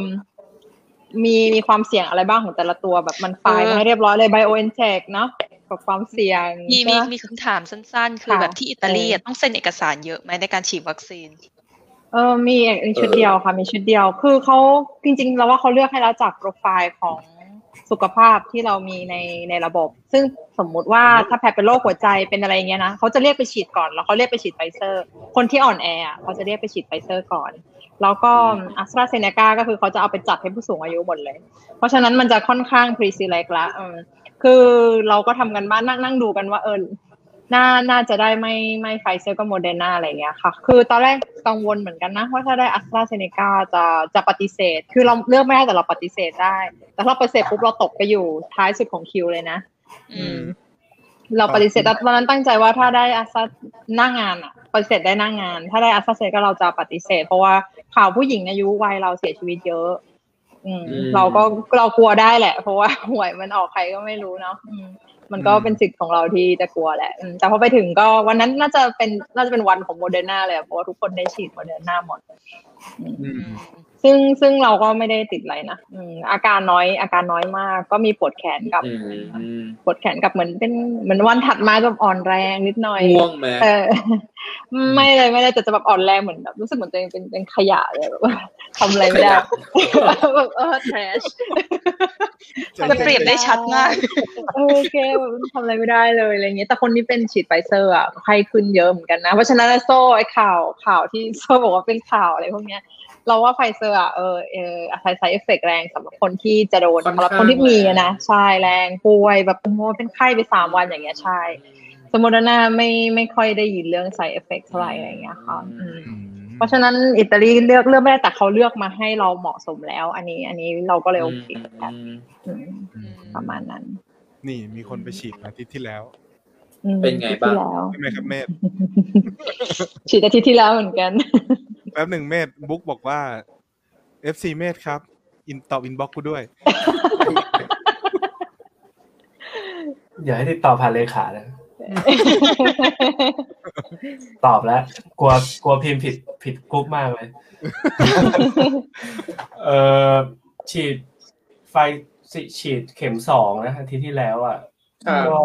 เข็มสองเหรอเอ่ออังกฤษอังกฤษเขาเริ่มด้วย AstraZeneca เนอะแล้วสักพักก็ออกข่าวออกออกกฎที่ว่าคนอายุต่ำกว่าสี่สิบอ่ะให้ฉีดอะไรก็ได้ที่หมายให้ให้ให้ให้ฉีด Pfizer หรือ Moderna อืมก็จะมีอยู่สามตัวหลักๆเนี่ย AstraZeneca Pfizer แล้วก็ Moderna หลังๆก็จะเป็น Pfizer เป็นตัวหลักเลยอายุต่ำกว่าสี่สิบก็จะเขาจะให้ฉีด Pfizer อืมก็วิธีถ้าถ้าอยากเลือกจริงๆอ่ะเลือกได้เช่นเราบอกเออเราอายุสามสิบแต่เราอยากจะฉีด AstraZeneca ก็ก็บอกเขาได้บางศูนย์มันมีแบบเต็นท์สองเต็นท์เลยแล้วเต็นท์นึงมีเขียนว่า AstraZeneca ตัวใหญ่ๆอีกเต็นท์นึงเขียนว่า Pfizer คนก็เลือกเดินเข้าไปเองอ๋อเราเลือกฉลากใช่มั้ยอะไรนะครับไม่ต้องดูฉลากใช่มั้ยไม่เอ่อสีสีส้มป่ะเออๆแล้วก็บางคนถ้าเรียนเยอะมั้ยอ่ะอะไรนะครับเป็นเอกสารเยอะไหมเราอยากถามประเทศเนี่ยเฮ้ยเราอยากอย่าอย่าเซ็นเยอะใช่ไหมแกยี่สิบแผ่นน่ะจะบ้าตายอ่ะเร็วเยอะจังเลยอ่ะแล้วแล้วตอนนี้แบบทรัพย์สินของพี่หยาก็ตกเป็นของรัฐบาลไปแล้วเลยไม่ใช่อยู่ในหน้าสิบห้าไม่แล้วแบบอังกฤษคือต้องเซ็นไหมอ่ะไม่ต้องเซ็นอะไรเลยบุ๊กออนไลน์จากแอป เอ็น เอช เอส ที่เขาแบบสร้างที่เขาสร้างขึ้นมาโอ้ๆไม่เอ่อเอ่อสามารถเข้าแบบ Google Chrome อะไรเงี้ยครับแล้วก็พิมพ์เข้าไปเลยก็แค่ใส่ว่า เอ็น เอช เอส number เลขหลักเล่นประกันสุขภาพของเราคืออะไรแต่ถ้าลืมอ่ะก็ไม่ต้องใส่ก็ใส่แค่ชื่ออะไรเงี้ยครับ คือมันไม่ได้มีบัตรนะ เอ็น เอช เอส แต่ว่าแล้วแล้วบางทีคนก็ไม่ได้จดว่าเลขตัวเองคืออะไรอ่ะแต่ว่าถ้าชื่อที่อยู่วันเกิดเราถูกมันก็ก็ลิงก์เองแล้วแล้วจริงๆหลังๆพอพอเริ่มฉีดกันไปประมาณนึงแล้วก็สามารถ walk in ได้เลย walk in เขาก็ไม่ไม่แทบไม่ได้ถามอะไรเลยครับเอ่ออย่างของเมธเนี่ยเมธบุ๊กเอาเอ่อเอ่อเขาเรียกอะไร จี พี คือคลินิกที่เมธเอ่อ general practice ก็คือเป็นธรรมดาคลินิกที่เราลงทะเบียนไว้เขาส่งเมสเสจมาบอกว่าเออคุณไปฉีดได้แล้วนะให้ follow link นี้เมธเข้าไปก็แค่พิมพ์ชื่ออะไรเงี้ยเราก็จะบอกแล้วเอาวันศุกร์ สิบโมงไปถึงเขาก็มีชื่อเราปริ้นไว้แล้วเขาก็ให้เราฉีดแล้วเขาพอเราฉีดปุ๊บเขาก็แค่เอ่อใส่ใส่เออพี่หยาเดี๋ยวก่อนเมื่อกี้เมื่อกี้เกลเมื่อกี้เกลแทรกมาเกลก็ต้องเซ็นเหมือนกันใช่ป่ะที่จีนอ่ะเซ็นเยอะมากหลายหน้ามากอืมแต่เขาจะบอกว่าเซ็นไปเถอะไม่ต้องอ่านใช่ๆเขาก็บอกว่าตรงเนี้ยค่ะเดี๋ยวนะมากเดี๋ยวๆเดี๋ยวเราตอบเดี๋ยวเราตอบเดี๋ยวเราตอบเดี๋ยวเซ็นอะไรไปเนี่ยเดี๋ยวเดี๋ยวเดี๋ยวจะอธิบายเดี๋ยวอธิบายต่อค่ะไม่ต่อค่ะอังกฤษคือพอเราได้ฉีดแล้วอ่ะคนที่ฉีดเราอ่ะเขาก็มีหน้าที่แค่ใส่แบบชื่อหรือเลข เอ็น เอช เอส ของเราอ่ะว่าฉีดแล้วทีนี้แอปอ่ะมันก็จะภายในวันสองวันเงี้ยครับมันก็จะขึ้นมาขึ้นมาเองโดยอัตโนมัติในแอปเลยว่าเอ่อชื่อเราเนี่ยฉีดแล้วมี คิว อาร์ code เพื่อเพื่อเดินทางเพื่อเข้าร้านอาหารอะไรเงี้ยครับโดยที่เราไม่ต้องทำอะไรเลยมันมันออโตเมติกแล้วแบบอย่างที่อังกฤษอะไรเงี้ยหรือที่อิตาลีที่ประเทศอื่นอย่างเงี้ยมีแบบเหมือนคล้ายๆแบบพาสปอร์ตที่เป็นสำหรับฉีดวัคซีนป่ะถ้าอังกฤษนะก็คือแอปที่เมธบอกในแอปเป็นวัคซีนพาสปอร์ตอยู่ในแอปโอเคเราจะเดินทางแล้วก็คลิกเข้าไปแล้วก็โชว์เป็น คิว อาร์ code เขาก็สแกนแต่นี่ก็ยังไม่เคยเดินทางเดี๋ยวเราขอตอบคำถามก่อนเยอรมันเป็นไงบ้างอะไรนะเยอรมันเป็นไงบ้างเรื่องมันยาวเด็ดก็คืออย่างนี้เดี๋ยวเราตอบเราตอบก่อนก็คือเราอ่ะเพิ่งไปฉีดเข็มสองเมื่อวันศุกร์คือสองวันก่อนแต่คือของเราอ่ะจะได้เป็นแบบค็อกเทลเว้ยก็คือเข็มแรกเราเป็น Astra และเข็มสองเป็น Pfizer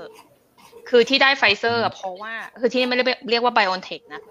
ที่ได้อ่ะเพราะว่าตอนเหมือนกับช่วงประมาณสักสามอาทิตย์ที่แล้วมั้งเราลองโทรไปมันมีข่าวมาว่าเยอรมันน่ะไม่รับ Astra แล้วคือไม่สั่ง Astra เข้ามาแล้วจะมีแต่ BioNTech เท่านั้นหรือว่ายี่ห้ออื่นอะไรที่ไม่ใช่ Astra แล้วก็เลยแบบคิดกันเองว่าเออหรือว่าเราลองโทรไปขอเขาดีไหมว่าเออขอเปลี่ยนเป็น Pfizer แทนได้ไหมอะไรประมาณเนี้ยสำหรับเข็มสองก็เลยโทรไปที่คลินิกแล้วคลินิกก็บอกว่าเออไม่ฉันยังไม่มีมาตรการนี้ที่แบบฉีดเข็มแรกมาเป็น Astra และเข็มสองจะเป็นจะเป็น BioNTech อะไรอย่างงี้ก็เลยนึกว่าโอเคไม่ได้แล้วน่าจะได้ Astra เข็มสองแต่ตอนแรกที่ได้แอสตราเข็มแรกอะก็คือได้ด้วยความบังเอิญว่ามันเป็นช่วงที่แบบเหมือนกับมันมีข่าววงในว่ามีมีวัคซีนแอสตราเหลือเยอะมากคือคนไม่ยอมไปฉีดคนแก่ที่เมื่อก่อนช่วงแรกๆเขาจะเรียง priority เนาะคือคนคนที่มีโรคโรคที่แบบมีความเสี่ยงไปฉีดก่อนแล้วก็เริ่มเป็นคนแก่เจ็ดสิบ หกสิบอย่างเงี้ยไล่มาเรื่อยๆแล้วแต่ว่าพอรู้จักคนวงในก็คือคนที่ได้คิวอ่ะเขาไม่ยอมไปฉีดคือของเหลือเยอะมากของทิ้งเยอะมากช่วงแรกๆคือทิ้งคือแบบสั่งมาครึ่งนึงทิ้งครึ่งนึงอ่ะเพราะแบบไม่มีคนไปตามคิวแล้วเหมือนกับวัคซีนมันต้องมีระยะเวลาในการเก็บอะไรอย่างเงี้ยเขาก็เลยเริ่มมาเปลี่ยนกฎว่าเออถ้าเกิดสมมุติว่าใครแบบมันมีคิวเหลือก็คือสามารถแทรกได้เลยคือสามารถไปไปแทนต่อได้เลยเราก็เลยได้คิวอันนี้มาแล้วมันก็เลยเป็นเหตุผลว่าทำไมถึงได้แอสตราไม่ได้ไบโอนเทคเหมือนกับคนทั่วๆไปที่อายุใกล้ๆกับเราในขณะที่คนทั่วไปที่อายุใกล้ๆกับเราก็คือเขาเลือกที่จะรอเหมือนกับทุกคนจะไม่อยากฉีดแอสตราทุกคนจะฉีดอยากจะฉีด BioNTech กับ Moderna ที่ตอนนั้นนะแล้วพอเหตุการณ์มันผ่านไปรัฐบาลออกมาประกาศว่าเขาเลิกสั่งแอสตราแล้วแล้วผ่านไปอีกอาทิตย์นึงสุดท้ายคลินิกก็โทรมาบอกเราว่าเออเขาไม่มีแอสตราไม่มีของแล้วนะคือต้องฉีด BioNTech ให้โอเคไหมอะไรเงี้ยก็เลยตอบโอเคก็คือเหมือนตามแผนไปอะไรประมาณนี้แต่ทีนี้ไอ้เรื่องเอกสารเออกลับมาที่เอกสารเออคือทุกมันอาจจะทุกคนอาจจะเคยได้ยินว่าเหมือนกับเยอรมันน่ะเป็นแบบมันเรียกว่าอะไรดีอ่ะคือทุกอย่างมันเป็นการเซ็นเอกสารเยอะมากมันเป็นประเทศของบูโรคราตี้อ่ะบูโรเครซีแบบ เอกสารเยอะเดินเอกสารเยอะอะไรเงี้ยและเช่นเดียวกันก็คือการฉีดวัคซีนเว้ยคือมันไม่ได้แค่วัคซีนตัวนี้นะไม่ใช่แค่วัคซีนที่ต่อต้านโควิดสิบเก้านะคือวัคซีนทั่วๆไปเราก็ต้องเซ็นเหมือนจะต้องเซ็นคอนเซนต์ว่าเออวัคซีนตัวที่ฉีดคือตัวนี้นะแล้วเธอมีโรคอะไรไหมคือเหมือนเราจะให้กระดาษมาใบนึงเราไม่รู้มันเรียกว่าอะไรแต่มันเหมือนกับเป็นการเช็คลิสต์ว่าวันนี้คุณสภาพคุณเป็นยังไงคุณแบบคุณปวดหัวไหมอาทิตย์ก่อนคุณไปทำอะไรมาที่ก่อนคุณไปไหนมาอะไรเงี้ยคือมันเช็คลิสต์อะซึ่งปกติแล้วอะต่อให้เป็นอะไรก็ตามก็คือต้องเซ็นอีใบเนี้ยหนึ่งใบเขียนเขียนเขียนปุ๊บใบที่สองก็คือเซ็นว่าเราจะมาฉีดคลินิกที่นี่ใบที่สามก็คือเป็นเอกสารของวัคซีนแต่ละตัวด้วยความที่เราฉีดแอสตราเข็มแรกแล้วเป็นไบโอเทคเข็มที่สองเราเลยต้องเซ็นสองชุดก็คือต้องอ่านไซด์เอฟเฟกต์ทั้งหมดคือเหมือนกับเขาบังคับให้อ่านเขาจะไม่ให้แบบปริ้นในคือเหมือนกับจริงๆเอกสารมันอยู่ในเว็บเว้ยแต่เขาจะบังคับให้ทุกคนปริ้นมันออกมาเพื่ออ่านแล้วก็เซ็นแล้วเหมือนกับอย่างแบบตอนคือที่แบบที่เรารู้สึกว่าเราพีก็ก็คือมันจะมีกระดาษใบหนึ่งมันก็จะมีช้อยที่เขียนขึ้นมาว่าคุณอ่านแล้วใช่หรือไม่นะวะแล้วคือแบบเออมันเหมือนกับย้ำอีกทีไงเพราะมันนึกออกป่ะมันจะมีคนที่แบบเหมือนสมมติว่าติ๊กติ๊กในเว็บแล้วแบบไอดูคอนเซนต์แล้วก็ติ๊กติ๊กโดยที่ไม่อ่านไม่ไม่ได้อ่านแบบเงื่อนไขไม่ได้อ่าน F F A Q อะไรประมาณนี้คือติ๊กติ๊กติ๊กว่าอ่านแล้วแต่จริงๆคือไม่ได้อ่านเพราะว่าถ้าเกิดสมมติมีปัญหาคือเขาต้องรับผิดชอบไงเขาก็เลยต้องบังคับให้อ่านมันก็เลยจะมีมันจะมีคำถามลวงอ่ะอย่างเช่นที่ปกติที่ต้องตอบ yes yes yes yes ทั้งหมดมันอาจจะมีบางอันที่ต้องตอบ no เลยวันนี้เพื่อแบบเช็คว่าแกอ่านเอกสารจริงนะซึ่งมันเป็นอย่างนี้เว้ยแล้วเราก็เลยรู้สึกว่าแบบโอ้โหนี่การฉีดวัคซีนหนึ่งครั้งคือกูต้องเซ็นประมาณ สิบห้าถึงยี่สิบ แผ่นอ่ะคือต้องอ่านแบงค์ทุกแผ่นแล้วก็เซ็นเซ็นเซ็นเราก็เลยแบบมั่นใจมากว่ารอบนี้โยโดนหลอกเว้ย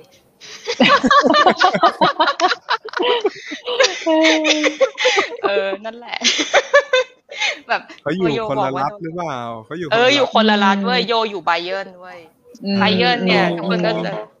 ก็จะมีความแบบคอนเซอร์เวทีฟซึ่งจริงๆคนจะได้ไม่น่าจะชิลนะจริงๆแล้วเนี่ยเออก็ว่าแล้วเอ้ยนั่นแหละ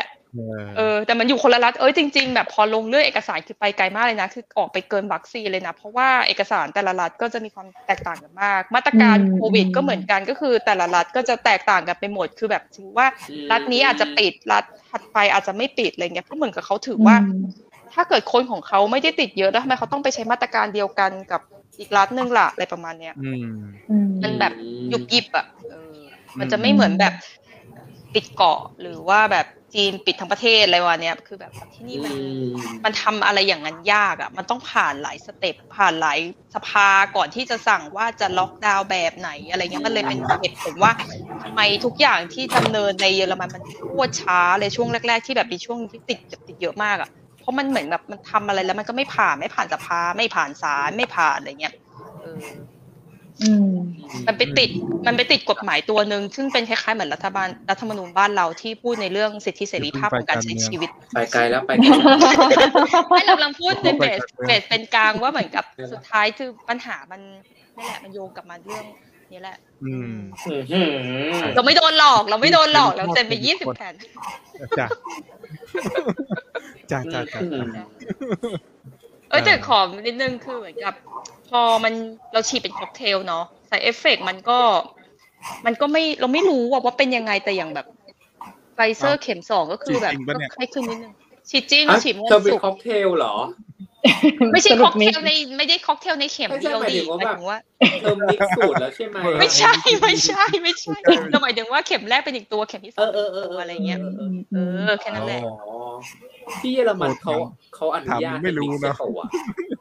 คือมันอนุญาตไม่ได้เว้ยที่เราต้องเป็นอย่างนั้นเพราะว่าเขาไม่สั่งแอสตราเข้าประเทศแล้วมันเลยเป็นที่มาแต่เราไม่มีสิทธิ์เลือกเออใช่เราไม่มีสิทธิ์เลือกเว้ยจริงๆแล้วคือถ้ามาแบบจริงๆเกลเกลควรจะได้ซิโนฟาร์มถ้าสูตรของหมดเนี่ยเออของหมดเพราะของหมดไม่ได้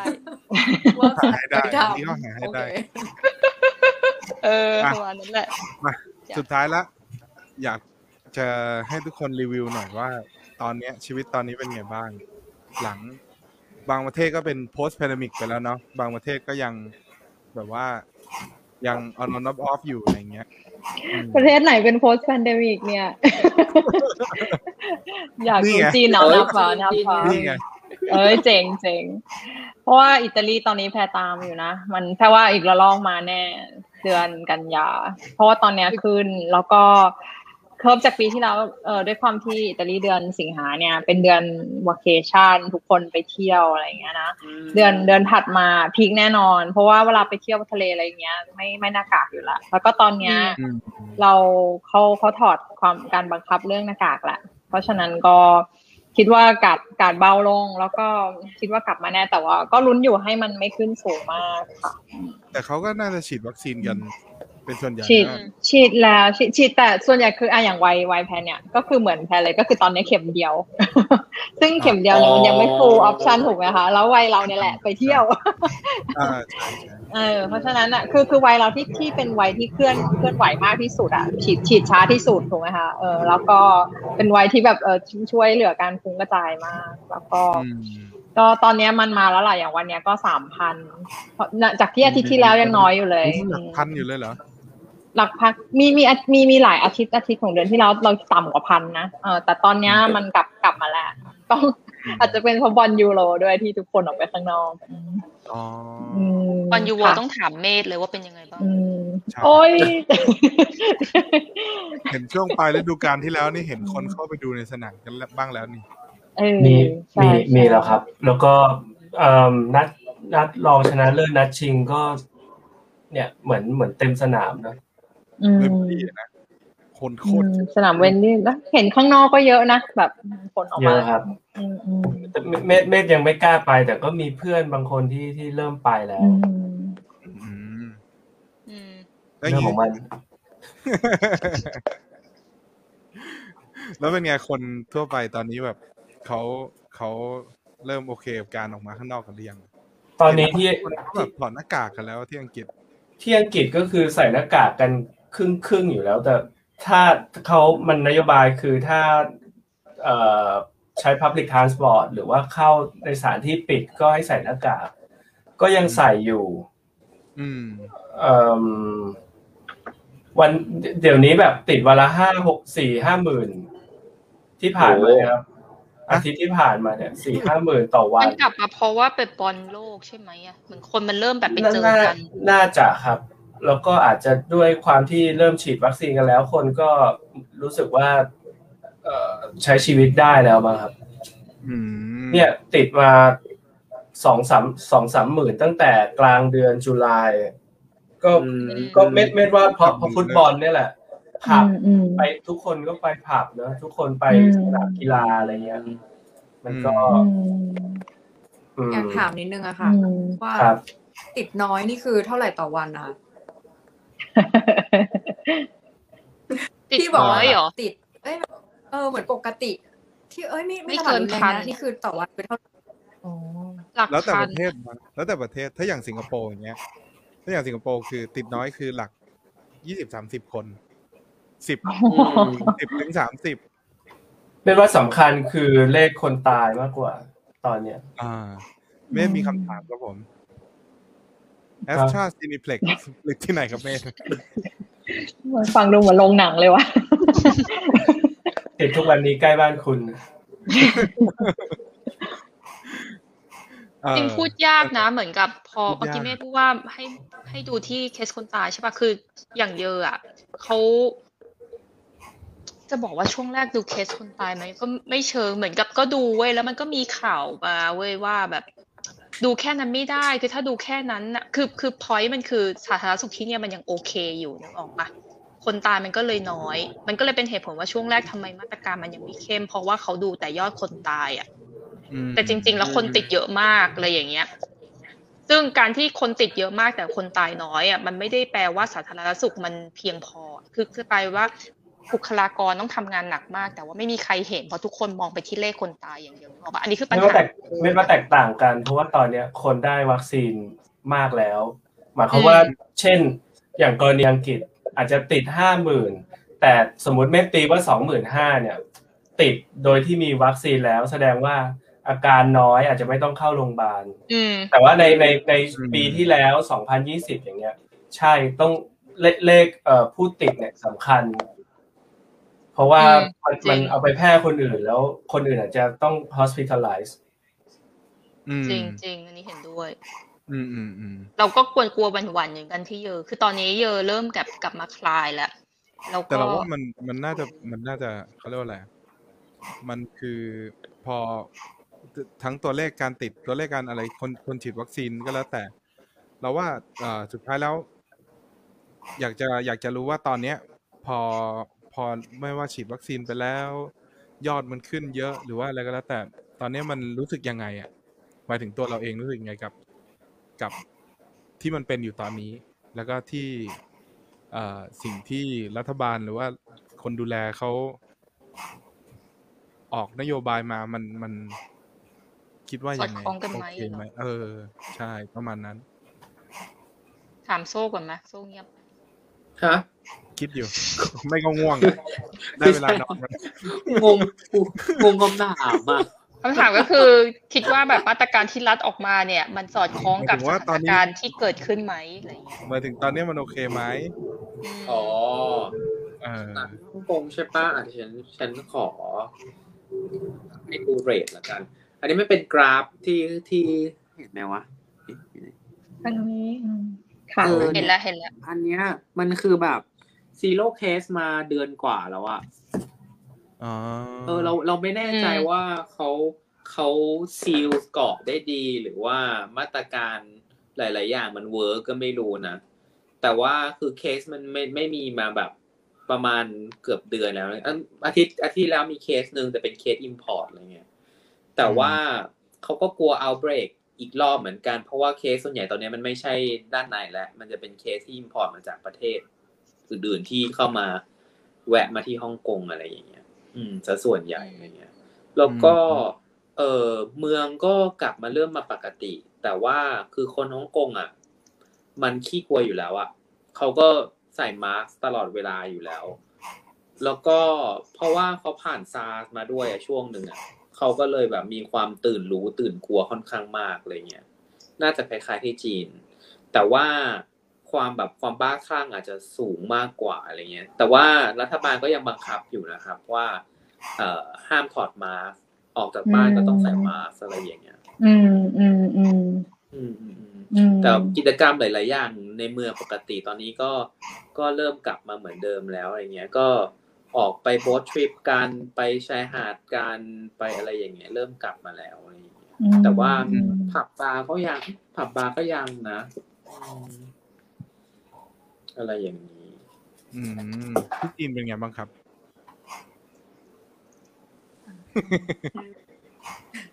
ที่จีนจริงๆจะรู้สึกว่ามันปกติมาสักพักแล้วปีแล้วคือเหมือนถ้าจะพูดถึงตัวเลขแรกๆค่ะที่กลับมาเนี่ยที่ช่วงระบาดเยอะๆอ่ะติดกันหลักร้อยนะในประชากรที่ยี่สิบกว่าล้านคนอ่ะเชียงไฮ้นะเพิ่มเดียวอันนี้เฉพาะเชียงไฮ้อันนี้คือช่วงที่เราเข้าประเทศเลยนะที่ที่เราเล่าย้อนมาเนี่ยที่มันซีเรียสอืมเลยรู้สึกว่าพอจุดนึงเขาคุมได้อ่ะมันค่อนข้างจะเหมือนแบบคนพยายามใช้ชีวิตปกติกันมาเป็นปีแล้วก็แค่ให้ใส่หน้ากากที่ขนส่งมวลชนอย่างเดียวตอนนี้นอกบ้านก็รูปฟีโฟแต่ว่าก็ยังมีฟีโฟอ่ะฟีโฟอยู่แล้วเหมือนเหมือนล่าสุดอ่ะมีเคสใหม่เป็นตึกตึกติดกันกับออฟฟิศอ่ะก็คือทั้งตึกอ่ะข้างหน้าจะมีรถตำรวจรถพยาบาลอ่ะล้อมหมดประมาณแบบ สามสี่ห้า คันอ่ะเออแล้วก็แปะเหมือนแบบแปะประกาศเหมือนยันน่ะแกติดไว้ตรงทางเข้าตึกอ่ะแต่เหมือนเนี้ยเหมือนเกิดฆาตกรรมเหมือนยันผีเออเหมือนอย่างนั้นน่ะแกแปะไว้ว่าแต่อ่านออกก็จะเขียนไว้ล่ะว่าแบบว่าที่นี่มีคนติดโควิดปิดไปสิบสี่วันนะคะไปโรงแรมแกอ๋อแล้วก็มีแบบถ้าเกิดค่ะก็ช่วงนี้น่าจะลมล็อกดาวน์กันเป็นสเตจของเขาไปอ่ะก็คือจีนเขามีหลายมณฑลอ่ะเนาะก็คือน่าจะเป็นการแบบอะไรอ่ะแยกตามมณฑลในการจัดการคล้ายๆที่หยาเล่าของหยาเออเหมือนกันก็ถ้าเขาก็จะมาอัปเดตกันว่าแบบมณฑลไหนตอนนี้มีระบาดนะถ้าเราจะเดินทางไปก็ไปไม่ได้อะไรแบบอย่างเงี้ยแต่ไม่ค่อยแล้วเหมือนแทบจะแทบจะปกติเลยอืมอืมอืมดีๆของสิงคโปร์ก็ล่าสุด สองสาม วันก่อนสิงคโปร์มันเค้าเรียกว่าอะไรมันมันอยู่ในสเตจนี้มานานมากแล้วอ่ะคือกินคือตอนเนี้ยเอ่อมีอยู่ช่วงนึงออกไปกินข้าวเอ่อออกไปกินข้าวนอกบ้านได้เค้าจะเริ่มปล่อยทีละห้าคนแล้วก็มาเป็นแปดแล้วก็กลับไปเป็นห้าใหม่ แล้วก็เหลือสองแล้วก็เธอไม่งงเหรอเธอไม่งงเหรอเดี๋ยววันนี้ห้าเดี๋ยววันนี้แปดเดี๋ยววันนี้หนึ่งเดี๋ยววันนี้ไม่ๆเขาจะเขาจะประกาศก่อนเว้ยคือเขาจะบอกวันศุกร์วันจันทร์บังคับใช้เออเราก็เสาร์อาทิตย์นั้นน่ะก็จะแบบอย่างเสาร์อาทิตย์เนี้ยห้า ห้าคนเสาร์อาทิตย์สุดท้าย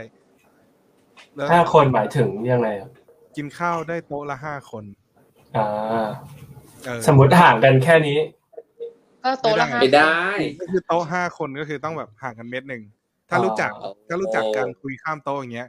เขาก็จะมาละถ้าถ้าเขามาตรวจแล้วเจอก็โดนจับอยู่ดีเอออะไรประมาณนั้นเออเพราะว่า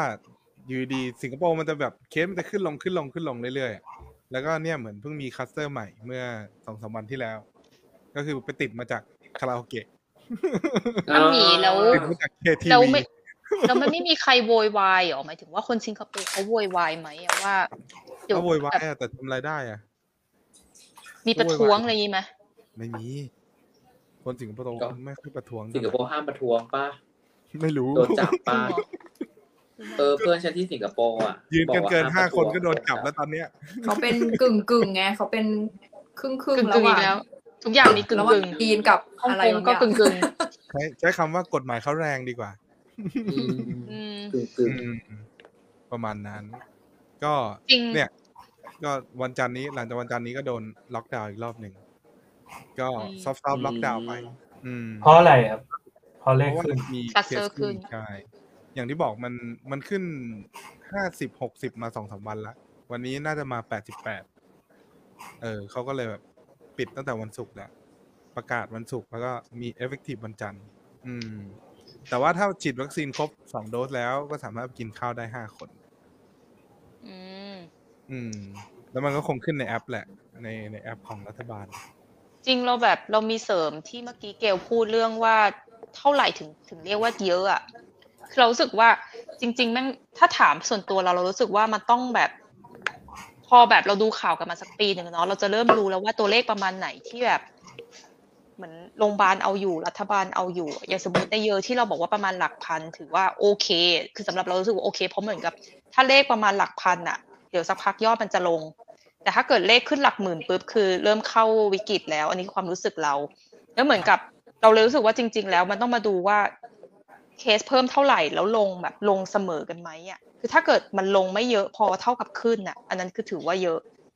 ซึ่งเราว่ามันน่าจะแตกต่างในแต่ละประเทศอ่ะเอออาจจะในบางประเทศอาจจะแบบขึ้นหลักหมื่นก็ได้แต่ว่าลงเยอะมันก็แปลว่าอันนั้นคือยังโอเคอยู่อะไรเงี้ยแต่ในบางประเทศที่แบบขึ้นนิดนึงแต่ว่าเอาไม่อยู่แล้วคนตายเยอะมันก็จะกลายเป็นอีกช้อยส์นึงซึ่งจำนวนมันพูดยากเออจริงอันนี้คือความคิดเราแล้วก็แบบเรื่องอย่างมณฑลที่แบบเกลพูดอ่ะคือที่มันมีปัญหาเว้ยก็คือต่อให้สมมุติว่ารัฐที่อยู่ข้างๆกันอ่ะอีกรัฐนึงบอกว่าฉันล็อกดาวน์นะแบบว่าปิดอะไรอย่างงี้คือมันไม่ได้ล็อกดาวน์หรอกมันคือแบบการจะแบบมีมาตรการที่เข้มกว่าอีกรัฐข้างๆอ่ะแต่ด้วยความที่คนส่วนใหญ่มันแบบไปทำงานข้ามรัฐกันเป็นปกติหรือกระทั่งข้ามประเทศใน อี ยู อ่ะมันทำให้เกิดปัญหาง่ายขึ้นเว้ยคือเขาไม่สามารถแบบบอกได้ หนึ่งร้อยเปอร์เซ็นต์ ว่าปิดพรมแดนระหว่างรัฐหรือปิดพรมแดนระหว่างประเทศอ่ะเพราะมันจะกระทบกันเป็นลูกโซ่แบบใหญ่มากอ่ะคือเหมือนกับพอพูดเรื่องเป็นแบบมหาภาพ อี ยู คือแบบโดนหมดอ่ะซึ่งมันมีที่มันมีอยู่ช่วงนึงที่แบบปิดปิดทางเชื่อมระหว่างฝรั่งเศสกับอังกฤษอ่ะไอ้ที่อุโมงค์อันนั้นน่ะจำได้ป่ะคือเราไม่รู้เราเมธอาจจะแบบมีมีข้อมูลเพิ่มมั้งซึ่งมันจะมีช่วงนึงที่แบบอังกฤษติดเยอะมั้งอ่ะแล้วเขาปิดแบบทางเชื่อมนี้เลยหรือฝรั่งเศสรู้เราจำสลับกันอ่ะแต่มันทำให้แค่เรื่องเรื่องเดียวมันเหมือนคล้ายๆแบบคลองปานามาที่เรือแบบเรือขัดอ่ะแล้วก็แบบอย่างก็แบบ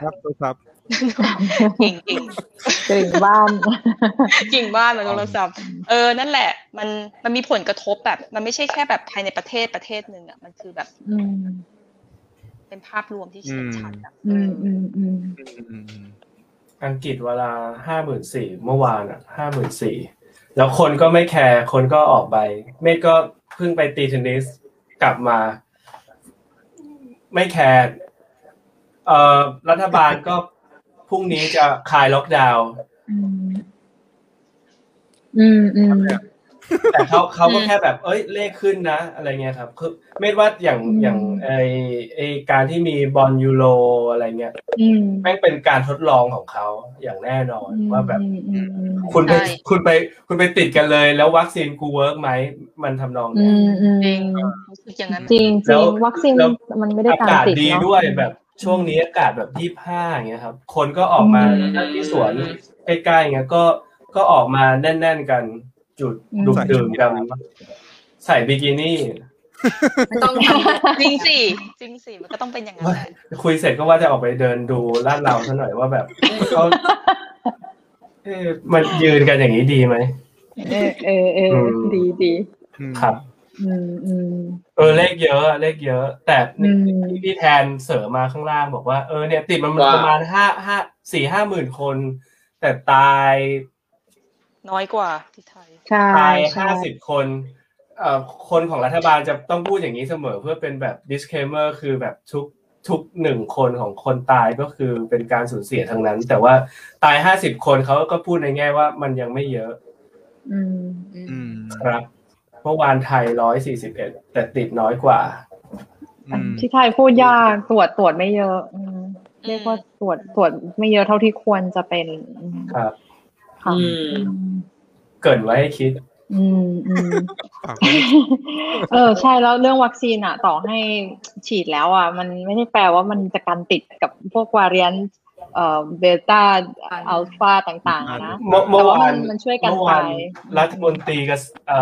อกระทรวงสาธารณสุขที่อังกฤษคนใหม่ติดโควิดฉีดวัคซีนไฟเซอร์แล้วสองเข็มอืมติดเนาะอืมอืมเพราะฉะนั้นเราต้องไม่ใช่แค่ไม่ใช่ว่า mindset เราต้องคิดว่าโควิดมันยังอยู่อ่ะไม่ใช่ว่าเราฉีดวัคซีนแล้วไปไปดูจะไปดูรัดเราก็หน้ากากซะหน่อยเออจะได้แบบ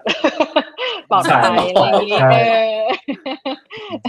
ใช่เขาจะได้ไม่เห็นว่าใครมาดูรัดเราไงเออใช่ๆๆเฮ้ยมีเมื่อวาน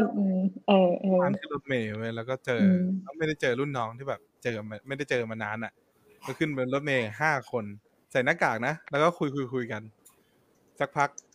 อ่าบัสไดรเวอร์คนขับรถเมล์กับตันบัสหันมาตะโกนด่าว่าอย่าคุยกันโอ้เออเออเข้าใจโดนดุเออโดนดุเงียบเลยคนยืนเงียบคนจริงก็เป็นถ้าเกิดแบบใส่หน้ากากค่ะใส่หน้ากากแบบเนี้ยเป็นไหมเป็นไหมเป็นไหมเป็นโกดังมากโดนดุ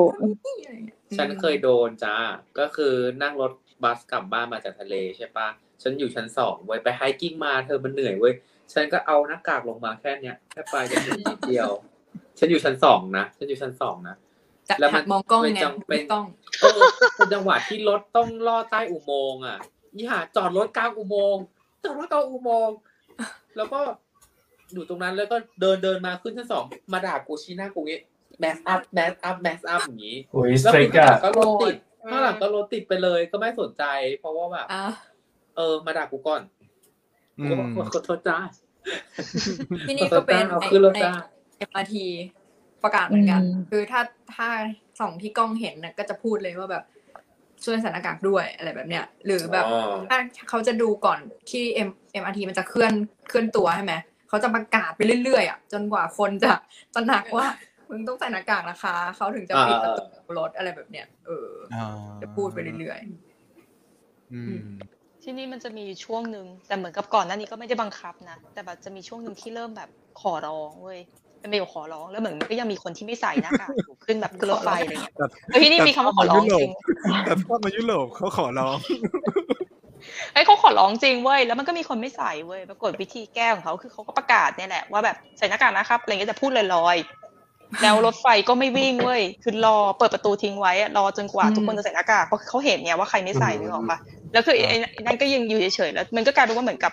เหมือนกฎหมู่อ่ะที่ทุกคนแบบถ้าแกไม่ใส่รถก็ไม่ไปจะเอายังไงแบบจารีตลงทันกันสังคมบังคับ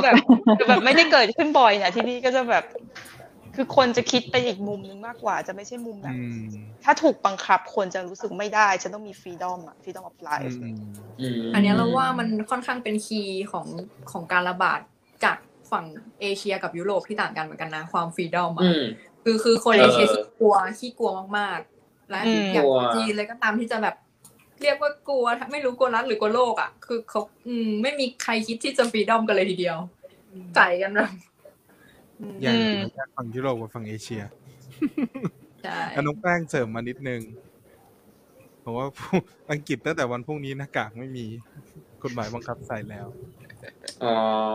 ฟรีโฟลได้แล้วเหรอฟรีโฟลฟรีโฟลฟรีโฟลเออแต่ที่นี่ไม่ไม่ลงมาตลาดนัดนะตลาดนัดยังไม่มายังไม่มาช่วงนี้เสื้อผ้ายังไม่ใส่กันเลยจะไปบังคับให้ใส่ใส่ร้อนค่ะร้อนคิดว่าต้องไม่ต้องใส่แว่นตาดำแล้วพี่ว่าใช่ๆสมบูรณ์เลยเลิกลากแล้วอ่ะ That Asian American run run อ่ะโอเคก็สองชั่วโมงแล้วเนาะขอบคุณทุกคนที่มาช่วยพูดคุยกันแล้วก็รู้สึกว่าอย่างที่แพรพูดเมื่อกี้แพรสรุปได้ดีมากเลยก็คือแม้ว่าเราจะฉีดวัคซีนแล้วหรือยังไม่ฉีดวัคซีนสุดท้ายแล้วเนี่ยไม่ว่ารัฐบาลจะเป็นยังไงหรือว่าอะไรก็แล้วแต่สุดท้ายแล้วมันอยู่ที่ตัวเราแหละที่เราว่าเราจะมี self awareness อะไรมากแค่ไหนกับกับกับการที่ไม่เอาตัวเองไปอยู่ในสถานที่แห่งนั้นเนาะก็อ่ะ stay safe ทุกคนแล้วก็มีใครอยากเสริมอะไรเพิ่มไหมครับผมไม่มีกรอนที่ไม่ได้รอแรกไม่มีเกือบแล้วไอ้ถ้าเกิดตอนแรกตื่นเต้นอ่ะก็ก็วันนี้ก็เป็นเรื่องเกี่ยวกับอ่าโควิดเนาะก็เดี๋ยวคราวหน้าอาจจะกลายเป็นเรื่องที่แบบมันผ่อนคลายขึ้นอาจจะเป็นเรื่องแบบอ่าล่าสุดคุยกับเกลอย่างเงี้ยเกลเล่าเรื่องผีจีนให้ฟังเว้ยอืมไม่เหมือนไทยนะมันไม่เหมือนไทยจริงๆนะโดนมาสักคนตำลุกแล้วค่ะตอนนี้เออผีจีนผีจีนไม่หันหน้านะไม่แต่ก่อนที่จะไปก่อนที่จะไปผีจีนเราขอเราโปรโมทไลฟ์ครั้งต่อไปก่อนแล้วกันเพราะว่าไลฟ์ครั้งต่อไปเราจะมีแพ้ใช่เราเหรอสวัสดีก็คือไลฟ์ครั้งต่อไปเนาะก็จะเป็นไลฟ์เกี่ยวกับเรื่องการกินเหมือนไลฟ์ครั้งก่อนหน้านั้นที่เราพูดไปกับโซเนาะรอบนี้จะเป็นยุโรปมีแพ้มีเราใช่แล้วก็ถ้ามีใครอื่นๆอีกก็รอติดตามเจ็ดเดือนแปดเจ็ดเดือนแปดหนึ่งทุ่มเวลาไทยเจ็ดเดือนแปดวันที่เจ็ดสิงหาคมก็มาติดตามเราได้นะครับโอเคก็สุดท้ายก็ขอบคุณทุกคนมากแล้วก็ดูแลสุขภาพตัวเองให้ดีอย่าเอาตัวเองไปอยู่ในที่ที่เสี่ยงเนาะก็อย่ากลับไทยแล้วค่ะทุกคนที่ไทยสู้ๆนะคะอยากกลับบ้านทุกคนคิดเหมือนกันก็สู้ๆนะครับแล้วก็ฝากติดตามรายการของเราด้วยใช่แล้วค่ะขอบคุณโฮสต์ด้วยค่ะขอบคุณโฮสต์ค่ะขอบคุณเช่นกันวันนี้โซ่มาเป็นโฮสต์ด้วยนะวันนี้มีโฮสต์สามอ๋อโอเคก็วันนี้ขอลาไปก่อนขอบคุณทุกคนมากครับผมไว้เจอกันค่ะสวัสดีค่ะสวัสดีค่ะขอบคุณทุกคนฮะปิดตัว YouTube